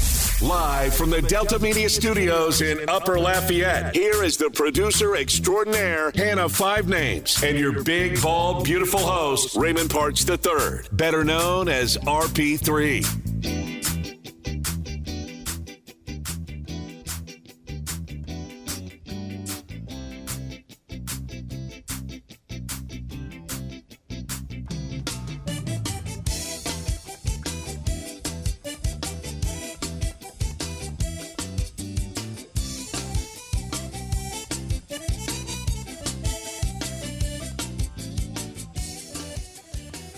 Welcome back to RP3 and Company, 803 on this Friday morning. Only one hour to go for today's show and for the week, but we're going to try to close it out strong for you. Coming up, half an hour from right now, Bob Nightingale, USA Today reporter, columnist covering Major League Baseball, will join us. We're going to talk all things baseball. In about 15 minutes or so from right now, Nick Fauno returns with cashing tickets little NBA playoff action to discuss, but all, obviously the Kentucky Derby, which will be tomorrow, 148th run for the Roses taking place at Churchill Downs. So that'll be coming up here on RP3 and Company. Of course, today we've talked a lot about the Houston Astros. They won their fourth straight game yesterday, did so last night, rather, at Minute Maid Ballpark. Ryan Pressly comes in, first game, first appearance off the IL, and promptly gives up a hit to Miggy, Mr. 3000, and then gives up a two run jack to tie up the game in the top of the ninth. Jose Urquidy's flawless performance, he was great yesterday, was for nothing. And then you go to the bottom of the ninth. And Yordan Alvarez thinks that he's hit the game winning home run. So he decides to stay in the box longer than he should. In fact, it does not go out, it hits the center field wall and promptly takes a double and makes it a single, which could have been critical. But they find a way. Tucker comes up in a big spot, brings home the game winning run after Yuli Gurriel walks to put runners on first and second. And they win in walk off fashion. And, and, I'll say this about the Astros, and I kept preaching it over and over again on this show, on this station. When everyone was freaking out about the beginning of the season, and everyone was worried about how the Astros were performing, and how they were below 500, and how they were just a 500 team, and they didn't look good. I kept telling you, I kept showing you, telling you about the history of the Houston Astros in the last five to seven years, and how every year they start off sluggish, and every year April is a grind and how they don't turn it around until the calendar switches to May. And sure enough, you look at their record now, they're at 15 wins. That's one better than they were at the same time through the same amount of games they were last year when they went to the World Series. Astros are slow starters. And you look at this roster. We talked about it with James Yasko earlier the one flaw, if you will, in the lineup, of course, is Maldonado. But here's the thing you absorb that because he is phenomenal at throwing out runners on the base pass. You have him for his defense. He's a liability at the plate. The cat just can't hit. That's what it boils down to. It's not a knock on him. He just can't. He's in the big leagues. He's in the show because he can catch. But you don't need Martin to be a good hitter because you got the murderer's row the rest of the way. Altuve now back off of IL. Alex Bregman finally playing like he did before he got injured when he was the MVP candidate a few years ago. Yordan Alvarez is a young gun. He makes mistakes. He owned it last night. As soon as he made the base running gaff, he went straight to Dusty Baker and said, I'm sorry. He knew he screwed up. But you got Alvarez, you got Michael Brantley. We don't talk enough about Michael Brantley, by the way. Yuli Gurriel, who is your AL batting champion from last year. Kyle Tucker has been great for this team.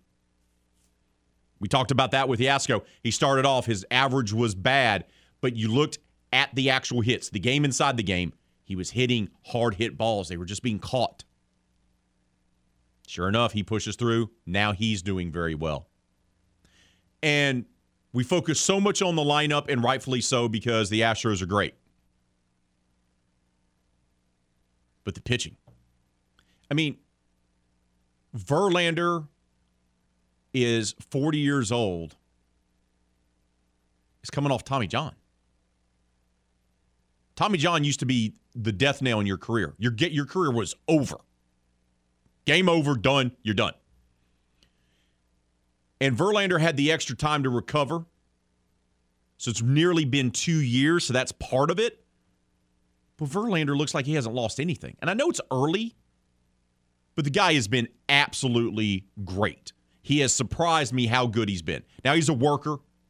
He's got nothing to prove. Guy's going to the Hall of Fame. He's going to Cooperstown. He's got an MVP. He's got a couple Cy Youngs on the resume. He's got a World Series championship. Guy's going to the Hall. But that's not how he's built, right? He wants to win another World Series title. He's talked about that. That's his goal, winning another championship. He wants that second World Series championship. And he is your older guy. He's your vet that's going to set the tone for the rotation. And the rest of the guys have been great. Odorizzi was awful for a while, but he looks like he's turned a corner. Urquidy has been great.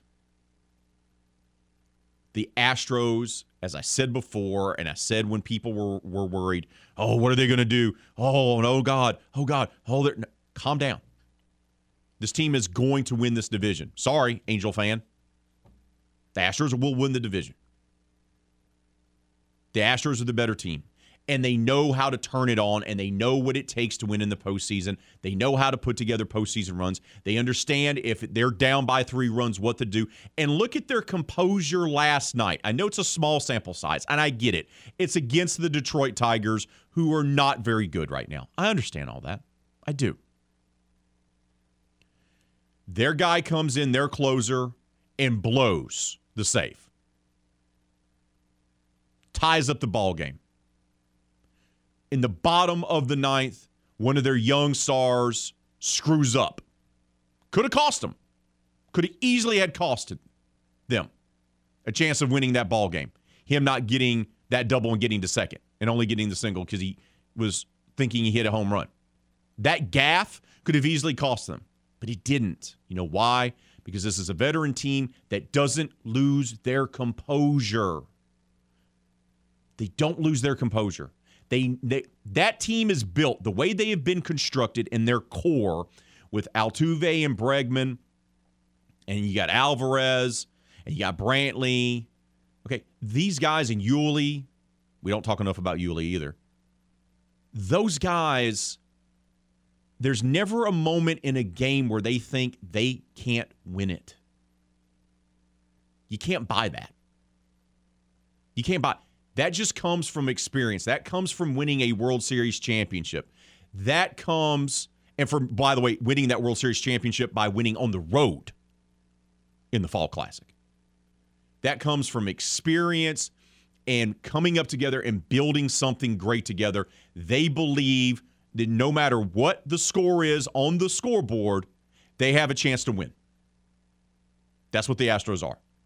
And there's not many teams in the league right now, AL or NL, that have that, that possess that. And that's what gives the Astros an advantage over so many other teams. Because there's never a moment in a game where they go, oh, we're not going to win this game. They always believe they're going to win the game. And that makes a huge difference. And some people may view that as being cocky, but they're not. They're just confident. They're confident in their abilities to be able to find a way to win a game. They're confident in their abilities. If someone is having a rough go of it. Altuve, who was awful to begin the season. Alex Bregman was there to pick him up. Michael Brantley was there to pick up him and the team. It, it, there's if one of the guys is struggling, the other guys pick him up. And this is what they've done for working on five plus years now. Three World Series trips, one World Series title, five straight ALCSs. That's why they're one of the best teams year in, year out. And you got Verlander pitching like he is, and you're getting uh, uh, Urquidy to pitch that way, and Christian Javier, Framber Valdez. And we haven't even seen Lance McCullers Jr. yet. Imagine what's going to happen when he comes back. Because they do expect him to come back later in the season. This is one of the best teams in the league. It just is. It's just one of the best teams in the league. So when everyone was hitting the panic button in April, I told y'all, calm down, breathe, take a moment. It's going to be okay. It's going to be okay. We've got a poll question of the day for you to go vote on before we unveil our game changer of the week phone call, which we do every Friday. We pick the best phone call from the week and give that caller the title of Game Changer of the Week. It's a prestigious honor. Poll question of the day Who do you have the most confidence in of winning their series this weekend? It's a big weekend on the diamond in the college ranks. LSU at Alabama, key SEC series. Tigers want to continue building that momentum to be able to host an NCAA regional. They can't afford to slip up in Tuscaloosa. What about UL versus UTA at home at the Tigue? UTA is the worst team in the Sun Belt Conference. Just like LSU, UL can't afford to slip up because they have played themselves in a position, Matt Deggs' team has, to get an at large berth, even if they don't win the Sun Belt Conference. But you can't slip up against the worst team in your conference, especially with the Texas State series right around the bend. McNeese, meanwhile, they'll be at the Joe. They're tied for first in the Southland Conference standings. Justin Hill's team has done a nice job of turning things around. Northwestern State comes to town. Three game set at the Joe this weekend. Big series for the Cowboys if they want to maintain not only their positioning for that, because they're not going to get an at large bid. The Southland will be a one bid league this year. But if they can get one of those top seeds, because the way the Southland is right now, it is a season of transition, if you will, they could host a couple of the rounds of the actual Southland Conference tournament right there at the Joe. Big series on tap for them. And then UL softball wrapping up the regular season this weekend up in Monroe. A game tonight against the Warhawks, and then a doubleheader to wrap it all up before they prepare for the Sun Belt Conference tournament in Mobile. That's our poll question of the day. Who you have the most confidence in winning their uh, conference series this weekend? 35% of you say LSU at Alabama. 30% say UL versus UTA at home at the Tigue. 27% say UL softball in Monroe. And then 8% of you say McNeese at Northwestern State. I'll say this I have confidence in all four winning those series. Do I think McNeese has the biggest hurdle? Yes, because the Southland's wide open. And Northwestern State's proven that they can beat the better teams in the conference. But I like all four of those to win this weekend. I have faith in all four. As Tyler Landry commented earlier, all of the above? Yes, that is the correct answer. Keep those votes coming on our poll question of the day. Leave your comments on Facebook and Twitter. But right now, it's time for us to unveil the call from this week that rose above the others. It's time for our game changer of the week. Here is this week's RP3 and Company Game Changer. Let's head out to the hotline. Welcome on our friend who is looking at the finish line for the school year like no one else. You know him as Mr. Green, aka Jay. Good morning, sir. How you doing, bud? Good morning, Mr. Third. I'm I'm doing all right. My countdown says 15 days left with students, so I'm I'm, I'm I see that finish line. I see that light at the end of the tunnel. I'm just hoping it's not an oncoming train. not an oncoming train.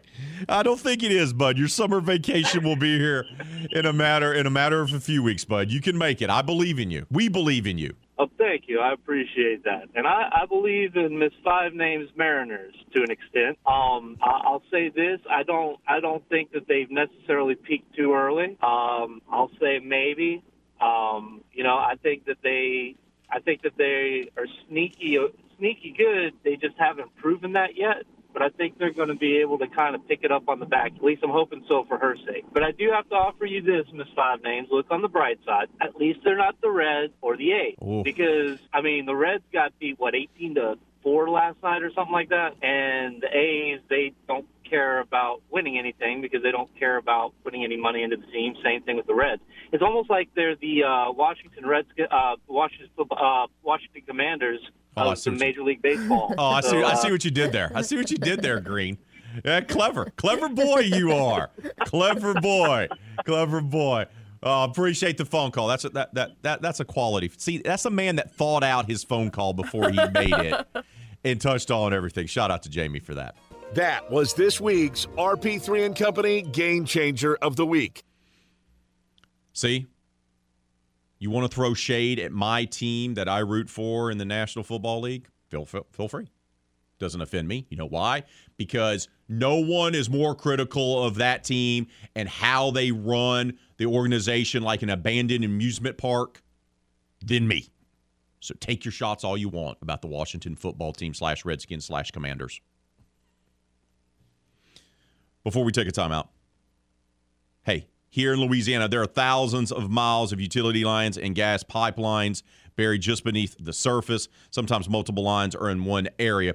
So if you are a contractor that you have hired for digging a hole to put in a new fence, a pool, or for any other reason, look, you run the risk of hitting an underground line by digging only a few inches. What happens then? maybe only knock the power out for your entire neighborhood, but sometimes there's an explosion with injuries and even death. It happens every single year.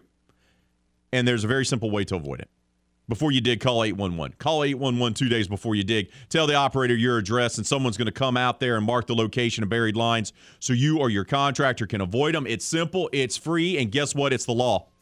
Louisiana 811 operates 811 as a public service. And to promote public safety, Louisiana 811 and the game, 1037 Lafayette and 1041 Lake Charles, reminds you call 811 and know it's below before you dig. We got to take a timeout. When we return here on RP3 and Company, Nick Fontenot returns. Cashing tickets, Kentucky Derby edition is next, right here on the game. 1037 Lafayette, 1041 Lake Charles, Southwest Louisiana Sports Station.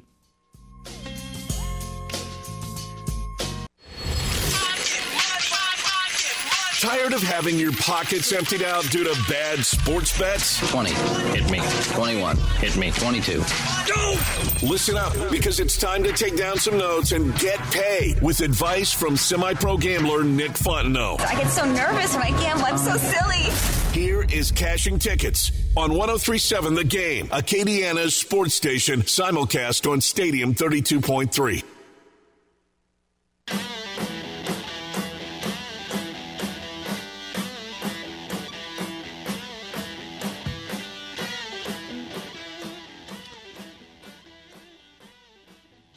Welcome back to RP3 and Company 824 on this lovely Friday morning, which means it's time for cashing tickets. It's time for us to get our bets on. Nick Fontenot joins us here now on RP3 and Company. It's Derby weekend, bud. So, uh, how much familiarity do you have with betting on the ponies? I love it, man. That's kind of how I got started. I was uh, at Evangeline Downs, you know, going to Evangeline Downs, the old Evangeline Downs when it was in Carencro uh, across the street from where the jockey lot is now. And that's just kind of how my love for sports gambling started. I was I'd go there and and place bets on the horses and always bet the gray horse if they have a gray horse in the field. And most times it doesn't work out, but you just kind of have fun. Horse racing's fun. There's plenty of different strategies for betting horses, different reasons why you bet them, and and the Kentucky Derby's no uh, there's no bigger race in racing than the Kentucky Derby. All right, Bud, break it down for us as it stands this morning. Who's the betting line favorite or favorites for the run for the roses? I'm seeing Zandon at three to one and Epicenter at seven to two. So those are your two favorites. Those are probably going to be the winners. I think six of the last eight Kentucky Derbies, the betting favorite has won the race. So it's it's usually a safe bet because the what the handicappers do is they just spend so much time on this one race that they really have it have it down to to handicap in this race and know who's going to win. So that's usually why the favorite is going to win. There's some great names. I mean, most people, most casual horse racing fans, they bet the names, right? They're looking at the name of the horse. They don't know who the trainer is. They don't know what the the workout numbers are. They're just betting the name. And so they got some really great names in, in this race. My favorite one is Messier. Uh, I mean, remember Mark Messier uh, when he, he played for the Rangers back in '94, and they won a Stanley Cup. So I, I'm going to take Messier. He's eight to one, which is the third favorite. So I mean, if, you, if you're looking to make some money, at eight to one uh, favorite might, might make you a little bit of cash. So let's bet, let's bet Messier to win uh, to win the Kentucky Derby. That's who you like to win the Derby. Give me uh, maybe a long shot or two that could maybe uh, show, maybe be part of your trifecta. So Ethereal Road by D. Wayne Lukas is thirty to one. Now he's on the twenty. He's in the twenty slot, which is not not a good start. But man, thirty to one and, and a D. Wayne Lukas, uh, a D. Wayne Lukas trained horse. Now, of course, we know D. Wayne Lukas and, and Bob Baffert and Todd Pletcher, and those are the guys that that we're very familiar with. Of course, Bob Baffert has the band. He's not going to have any horses in, in the race this year. But it, I like to look at the trainers. If, if you if you get deep into it, usually if you, if you bet trainers that that have won that have won Kentucky Derbies before, you're gonna stay, you're gonna fare well. So that Ethereal Road at thirty to one, D. Wayne Lukas looks like Todd Pletcher has three horses in the field. So if you could bet Pioneer of Medina or Charge It or Mo Donegal, you'll have a chance to to do something special because Todd Pletcher usually places those horses in the Kentucky Derby. But honestly, I, I mean, if I were to really pick a winner. I think it's going to be Epicenter at seven to two. I think he's going to win the race, but but I'm going to put my money on Messier eight to one. All right, obviously you bet the Derby, and so do a lot of people. But those not those are not the only races for Derby weekend. You also have obviously the Kentucky Oaks. Do you bet any of the other races going on during the weekend as well? It, it all depends on, on what's going on that year. Some years, like there, there are some years where I would just go to Evangeline down and spend the whole day, and and, and that's kind of fun. If you've never done that, that that's a pretty good time. They have the off-track betting where you can watch all the races, and not only do you, do you bet on the Kentucky Derby races, but there's races all across the country that you can bet on. And they're going off live, and they have lots of TVs, and it can be kind of fun. And, and you can see some, uh, how do you put it, uh, questionable characters with the uh, with, with the with the racing forms, and they're really getting into it, and and you can have a lot of fun. And so you don't have to bet a lot of money. You can bet two dollars as a minimum bet. You can go there and, and just have a lot of fun. Maybe get get a few drinks and, and have fun, or you can you know you can try to bet bet your mortgage on hope it pans out. Uh, Man, I, I've gone to Evangeline Downs a handful of times. I always enjoy it, and just you know, it, it won't even be for a, a big race, right? A card. It just Right. it just be just to go to have fun, and I just want to go, you know, play some bets. But man, you, you you'll bump into some guys, or you'll be like five feet within some other guys, and you'll be like, oh, those those those are the serious dudes. Like those are the dudes that aren't here to have fun. They don't care if you're just here to blow off some steam for like a date night or just hanging out with the fellas. They mean business. You just you just try to avoid them at all costs. You just you just go to the other counter.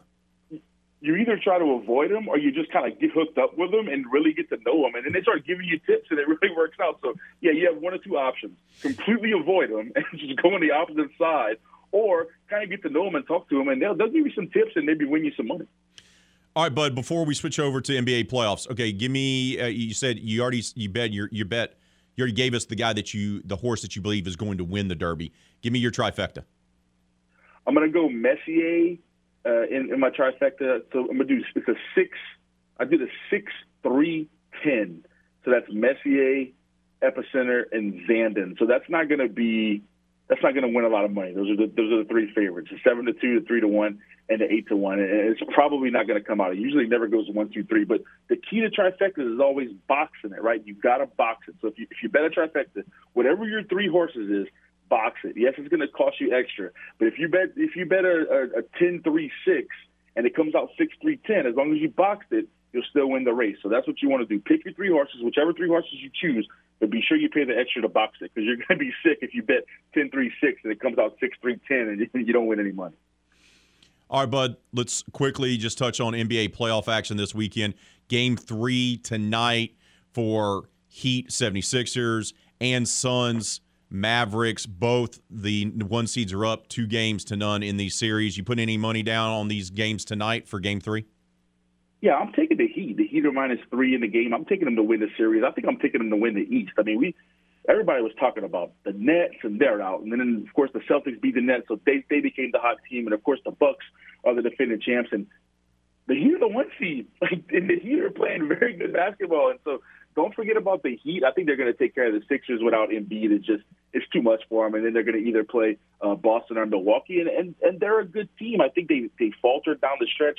I think we saw Jimmy Butler and Erik Spoelstra fighting on the sidelines, and people thought the Heat were done. They're not done. They're the one seed. They're very good. I think they're going to win the East. So definitely take a minus three tonight. I think they're going to sweep the Sixers. I think the Sixers are just done without their best player, and, and then I think they're going to go on to win the East. So I like I like the Heat to to win the entire East and go to the finals.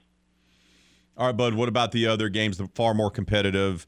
You got Boston, Milwaukee this weekend as well. Game three on Saturday, but the the real saltiness of Memphis Golden State is intriguing as well, especially when you got the star power in that series.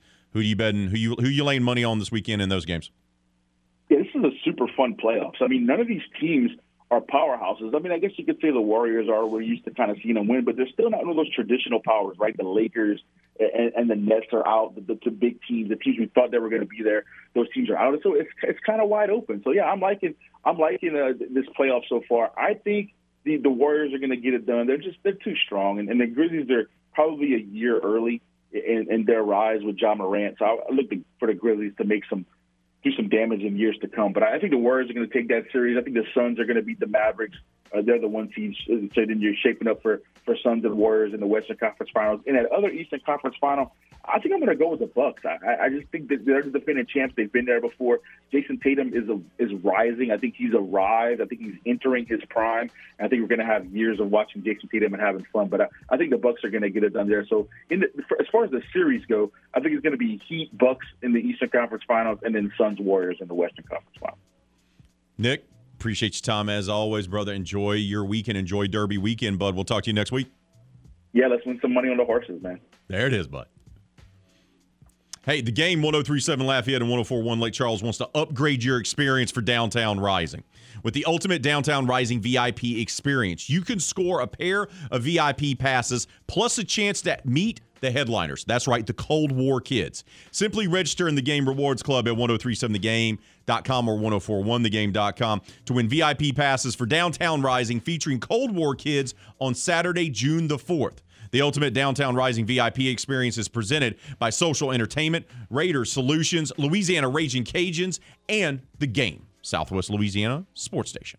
We got to take a time out. When we return, Bob Nightingale, USA Today, Major League Baseball reporter, columnist, joins us next right here on 1037 Lafayette, 1041 Lake Charles, Southwest Louisiana Sports Station.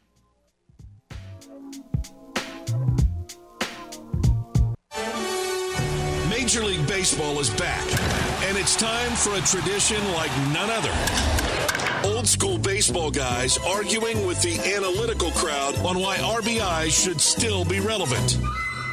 Show us that million dollar arm, because I got a, oh, I got a good idea about that five cent head of yours. No, but seriously, what the heck is war? Yeah. What? Who comes up with this stuff? You're killing me, Smalls. Now back to more baseball talk here on the game. 1037 Lafayette and 1041 Lake Charles, Southwest Louisiana's sports station.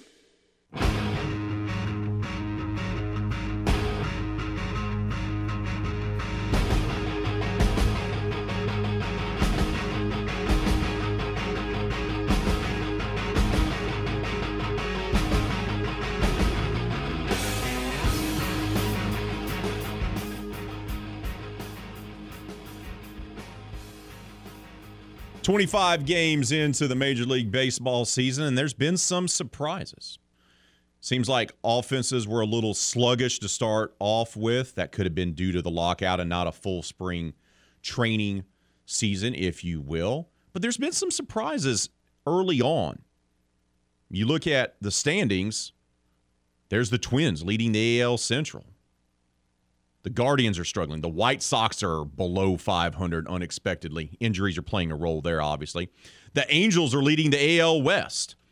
In the National League, the Mets, the Mets are leading the NL East by a comfortable margin. There's the Brewers as well. And of course, the NL West is going to be a dogfight, it appears, all season long. To break it all down for us, the early start to the Major League Baseball season is the award winning columnist and reporter covering Major League Baseball for the USA Today network. The one and only Mr. Bob Nightingale joins us. Bob, good morning, brother. How you been, my friend? Yeah, doing well, thanks. Well, let's start off there. What's been the biggest surprise to you? Which team or teams have been the biggest surprises to you so far, either good or bad? Yeah, I mean, Minnesota Twins are certainly up there. I mean, they were probably the biggest disappointment in American League last year. You know, them and the uh, San Diego Padres, but for them to uh, be leading the division, you know, look at Carlos Correa has a broken finger. We'll see how much of a setback that is for that team. But yeah, they're, they're certainly a big surprise. Uh, I think people thought the Mets would be good, a playoff team, but not, you know, have the record they are. Uh, you know, certainly not coming back from a 7-1 deficit last night, you know, to beat the Phillies. Uh, so, I mean, a year ago, they were sitting pretty too and just collapsed. I don't, I don't see them collapsing this year, none, none under Buck Showalter. Let's start with the American League. I look at the East, and I think it's probably the most competitive division in baseball this year. And I see how the Yankees, Rays, and Blue Jays are built, just how their rosters are constructed, Bob. This looks like this is going to be a dogfight all the way through August into September for this division, right? Yeah, it should be. I mean, uh, you know, take away Baltimore, uh, you know, you can make a case for everybody else to win the division.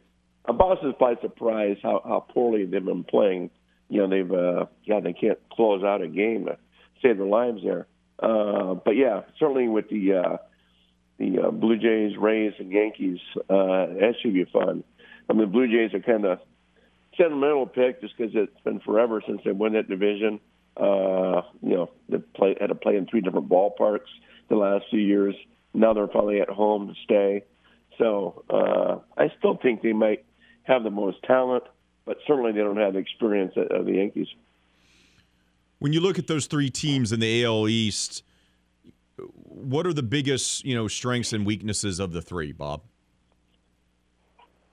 Well, the Yankees, you still kind of worry about the pitching, uh, the starting pitching. Seems like there's still a, a big drop off, a lot, a lot of uh, question marks. Uh, you know, uh, Blue Jays, I think, just a, a, experience. Uh, you know, can they do it in crunch time? They haven't been there. Uh, I would say pitching uh, with them as well. Tampa Bay, I'd say more more offense, and you know, I mean, how many times can you keep relying on uh, openers to start games and things like that without it having an effect on your bullpen and guys getting tired? But you know, they've been doing it right for years. Uh, you know, they're the uh, you know their argument where you don't need a two hundred million dollar payroll to compete. They compete with a sub uh, hundred million dollar payroll year after year after year. Bob, I want to talk about the AL Central. Uh, twins are a surprise. You already mentioned that. Uh, the Chicago White Sox, they got a ton of talent. They got the veteran skipper, the Hall of Fame skipper. I know injuries have played a role, but is there more going on than just some of their stars being banged up for the White Sox? They're yeah, they're still not hitting like they should. Uh, I think those guys will hit once it gets uh, you know warmer. Uh, you know, when you think about it, they've had probably the most miserable spring they've had. You know, saying like in 50 years. Uh, you know, every day is gloomy there. They, they haven't seen the sun since uh, last fall. Uh, it's, it's amazing how bad the weather's been. So I, I think they'll start to heat up. Uh, yeah, just you know, so, some things like you know, Tim Anderson six errors in you know one week. Liam Hendriks couldn't close out games. So they've had a lot of things go wrong, and they're you know they're still should be the class of the division. And if they need some help at the trade deadline, they'll certainly spend the money to go get it. I want to talk about the Tigers as well. Uh, look, I know they're struggling and they're in a full rebuild. This is more than likely going to be the last year for Miggy. And I know we've talked about this before. Best right handed hitter of his generation, correct? Cabrera? Yeah, you know, I just on that a couple of years ago. And they, uh, who's the best right handed hitter? Uh, is, it, is it him or is it Albert Pujols? Uh, a big debate. So they, they, they seem to lean more toward uh, Burr on this, but Pujols' his first 11 years in the Cardinals might be the best first 11 years of, of all time. I mean, certainly much better than Mike Trout or anybody else you want to say. So it, it is close between him and Pujols. Yeah, I, the, the uh, the discussion I've always had about that is that uh, I, I agree totally with you. Is that Pujols' first 10, 11 seasons, we never seen anything like that. It was legendary. But whenever he came out west after that first season, his career kind of started going down, and Miggy was just more consistent. I think Cabrera's career was more consistent for 20 years than Albert's was, but Albert's first 10 years was better. Yeah, yeah, I'll, I'll go with that too. I mean, Miggy started slowing down, you know, about five years ago or so, but like, yeah, like you said, Albert slowed down about 10 years ago. So yeah, absolutely correct. And they, uh, you know, I think the difference too is that, you know, Pujols was leading his team to World Series championships uh, Cabrera got his team there, but they never uh, they never won one. AL West right now, as it stands, the Angels lead that division. Astros, though, have turned a corner as they always do. They start out sluggish in April and then turn it on when May comes around. Uh, do you think this is going to be a fight between those two teams the rest of the way, Bob, or do you think the Mariners have a chance to kind of end their skid? They're two and eight in their last ten and, and be a wild card team. Yeah, I would put Seattle in there. You know, I just saw the uh, Mariners and Astros uh, this past week uh, in Houston, and uh, yeah, Houston uh, the starters are really stepping up and, and pitching well for them, despite you know really not you know big offensive years not yet by Bregman or, or Altuve. Of course, you know Correa's gone, but Jeremy Pena has stepped up. Uh, yeah, Seattle doesn't seem to hit. I mean, they're they're young stars. That they're hoping to uh, Julio Rodriguez and Jarred Kelenic have still struggled out of the gate here. You know, Kelenic is just years in a row. I'm not sure, you know, you know how long they're going to stay patient there. And uh, we'll see about the Angels. I mean, things are going right for them right now. Uh, I, I still question how long that pitching can last. They pitched well so far, and the you know the offense has been great. Uh, they really need Anthony Rendon to step up and do what you know do what he's been doing. You know, pay uh, two hundred forty-five million dollars for a guy like that. You know, just to play part time and you know hit two hundred. You know, they need him to do what he's doing with the Nationals.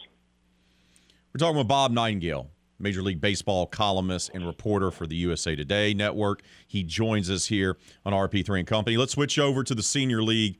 We already talked about the Mets, and they look like they're legit. I know it's early, but the rest of the teams in the East are below 500 as it stands today. Of those teams, who do you like to make a push into, you know, maybe possibly uh, push the Mets in the NL East? Well, I still think Atlanta is the class of divisions. I mean, the division still goes for Atlanta until proven otherwise. You know, won four straight division titles. Of course, the World Series last year. You know, one game away from the World Series two years ago. So they're still the team to beat until uh, you know proven otherwise. Uh, Philadelphia have been very disappointing. I know they went big on the offense this year, but you know they had a big lead. You know, yesterday seven one and couldn't tack it on, and ended up costing them. Uh, the pitching's been a mess you know, last year of Joe Girardi's contract, you know, if if they don't make the playoffs, uh, I'm sure he'll be the uh, the fall guy for this. But I think it's a, uh, you know, Marlins are better than uh, you know people envision. I know these got swept by Arizona, but they do have some nice young pitching. But it's really a two-team race. I think both the Mets and uh, Atlanta make it. Uh, we'll see which ones win the division. But you know, we, everybody's counting Atlanta out last year too. At this time, and we saw what happened. Milwaukee Brewers, 18 and 8, another great start to the season. This is a team that was a division winner a year ago, yet it feels like we don't talk enough about them and that we just ignore the Brewers. Uh, just how good do you believe they are, Bob? Well, the pitching's unbelievable. I mean, one through four, as good as any uh, staff in uh, in major leagues. Uh, you know, and Josh Hader, uh, the best best reliever in all of baseball. You know, once again. Uh, I think because they don't have that star power offensively. You know, it was Yelich a few years ago. You know, he hasn't been the same guy. You know, McCutchen's best days are, you know, are, are back with Pittsburgh. So I think they just don't have that big star power. Yeah, it's Milwaukee, it's not Chicago, so people aren't paying attention. But uh, yeah, uh, Milwaukee and St. Louis both will, will be in the playoffs. They'll both win. You know, especially that division. You know, you're going to beat up on Pittsburgh and uh, Cincinnati and uh, to a degree the Cubs. There's no reason why both those teams won't win at least 95 games and me to get in the playoffs. Uh, you know, the Cardinals are a machine, and Milwaukee keeps doing it right year, year after year. They've been very good now for the last four or five years. NL West, Dodgers, Padres, Rockies, Giants are all above 500 here on May the 6th. Uh, the talent in the West is immense. Obviously, the Dodgers spend the most money. Everyone likes them to, to come out of the West who gives them the biggest challenge in their own division? Yeah, still the Giants. The Giants are still, you know, surprising a lot of people playing as well as they are. Uh, you know, but I think every team in the division is 500 or better. I mean, even, Arizona, the lost 110 games this year, are, uh, are are improved. But I would I would say the Giants again. Uh, but the Padres, Padres been playing well. That shows what difference a manager makes in Bob Melvin. So I don't discount the Padres. I don't think they're going to win the division. I think they're going to give him a strong push. Remember now, they're doing all this without Fernando Tatis. So when he comes back, you know, sometime around the All Star break, uh, you know, that, that's a big boost. So uh, I think it should be a uh, a three team race, and I would think all three teams would, would you know would get in. I, I expect the the Rockies will you know start to uh, slip away here as time goes on. All right, I want to ask you a big picture question here, Bob, because I see what ownership in the front office is doing in Cincinnati, and it's I, I just I'm not even a Reds fan, and it kind of hurts my heart a little bit. I'm not gonna lie to you. The fact that they are committed to just trashing this franchise, and I see the same thing going on in Oakland. They've pushed Billy Beane kind of aside, and their payroll is the same amount right now as it was in 1992 how can baseball fix these things? How can MLB fix this to not allow owners to absolutely trash their own franchises and do a disservice to those fan bases. Well, I think you know, I think you got to separate those two for sure. The Reds, you know, just despite the popular narrative, aren't trying to tank. They just stink, and they still have a 110 million dollar payroll. Uh, they let some guys go in the off season. They thought maybe their best days were behind them. You know, Wade Miley still hasn't pitched this year. Sonny Gray uh, is on the injury list.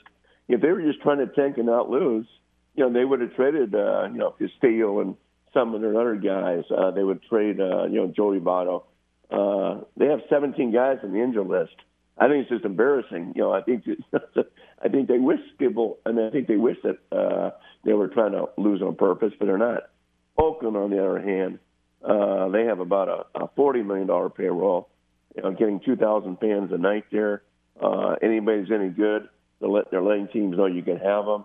Uh, when they were making those trades during the winter and spring, uh, ownership said, "Yeah, make make best trades you can, but we don't want any players back who are making even major league minimum. We want those guys who are making no money at all, uh, minor league prospects." Yeah, I mean that's become a joke. That's why they let Bob Melvin go to save four million, and Billy Beane. Uh, if the Mets want to hire Billy Beane, uh, you know the A's would have celebrated getting rid of his eight million dollar salary. So yeah, I, I think I think the A's are doing everything possible uh, to get shoved out of Oakland and move to Vegas. So you think that's that that's that's what they're trying to do is trying to uh, be the last they're the last sports franchise in Oakland. They're trying to leave town. They may double the price of a lot of uh, season tickets, including the bleachers. Uh, you know, hey, you should almost let people in for free. Just charge for concessions and make some money. But yeah, for the attendance that bad, uh, I, I don't think they're trying to keep their fans there. They really don't. It's almost like they're trying to find every excuse they can, like, please let us move to Vegas. Uh, you know, hopefully we'll have success there. I don't think that them move to Vegas will work. Uh, can barely survive in Phoenix. Phoenix is the fourth largest city in the country. Uh, you're not going to go to Vegas in the summertime and go go watch a baseball game. no, no, no, you're not. Bob, appreciate your time as always, brother. Keep up the tremendous work, and we'll talk to you soon, bud. All right, sounds great. Take care, of me. Yeah, if the A's leave, it'll be the first time in my lifetime there won't be a professional franchise in Oakland. They've lost the Raiders. They've lost the Warriors, who've gone back to San Francisco where they used to play decades ago. And now the A's are trying to get to Vegas, too. Woof. We got to take a time out, wrap up today's show, get you set up for Kevin Foote and Footnotes. That's all next, right here on the game. 1037 Lafayette, 1041 Lake Charles, Southwest Louisiana Sports Station.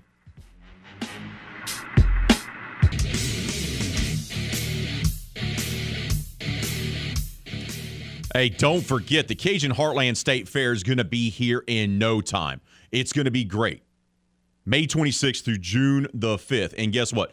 We have ride tickets for you. That's right. You can score ride tickets to the Cajun Heartland State Fair. Simply text CHSF. That's CHSF to 68255.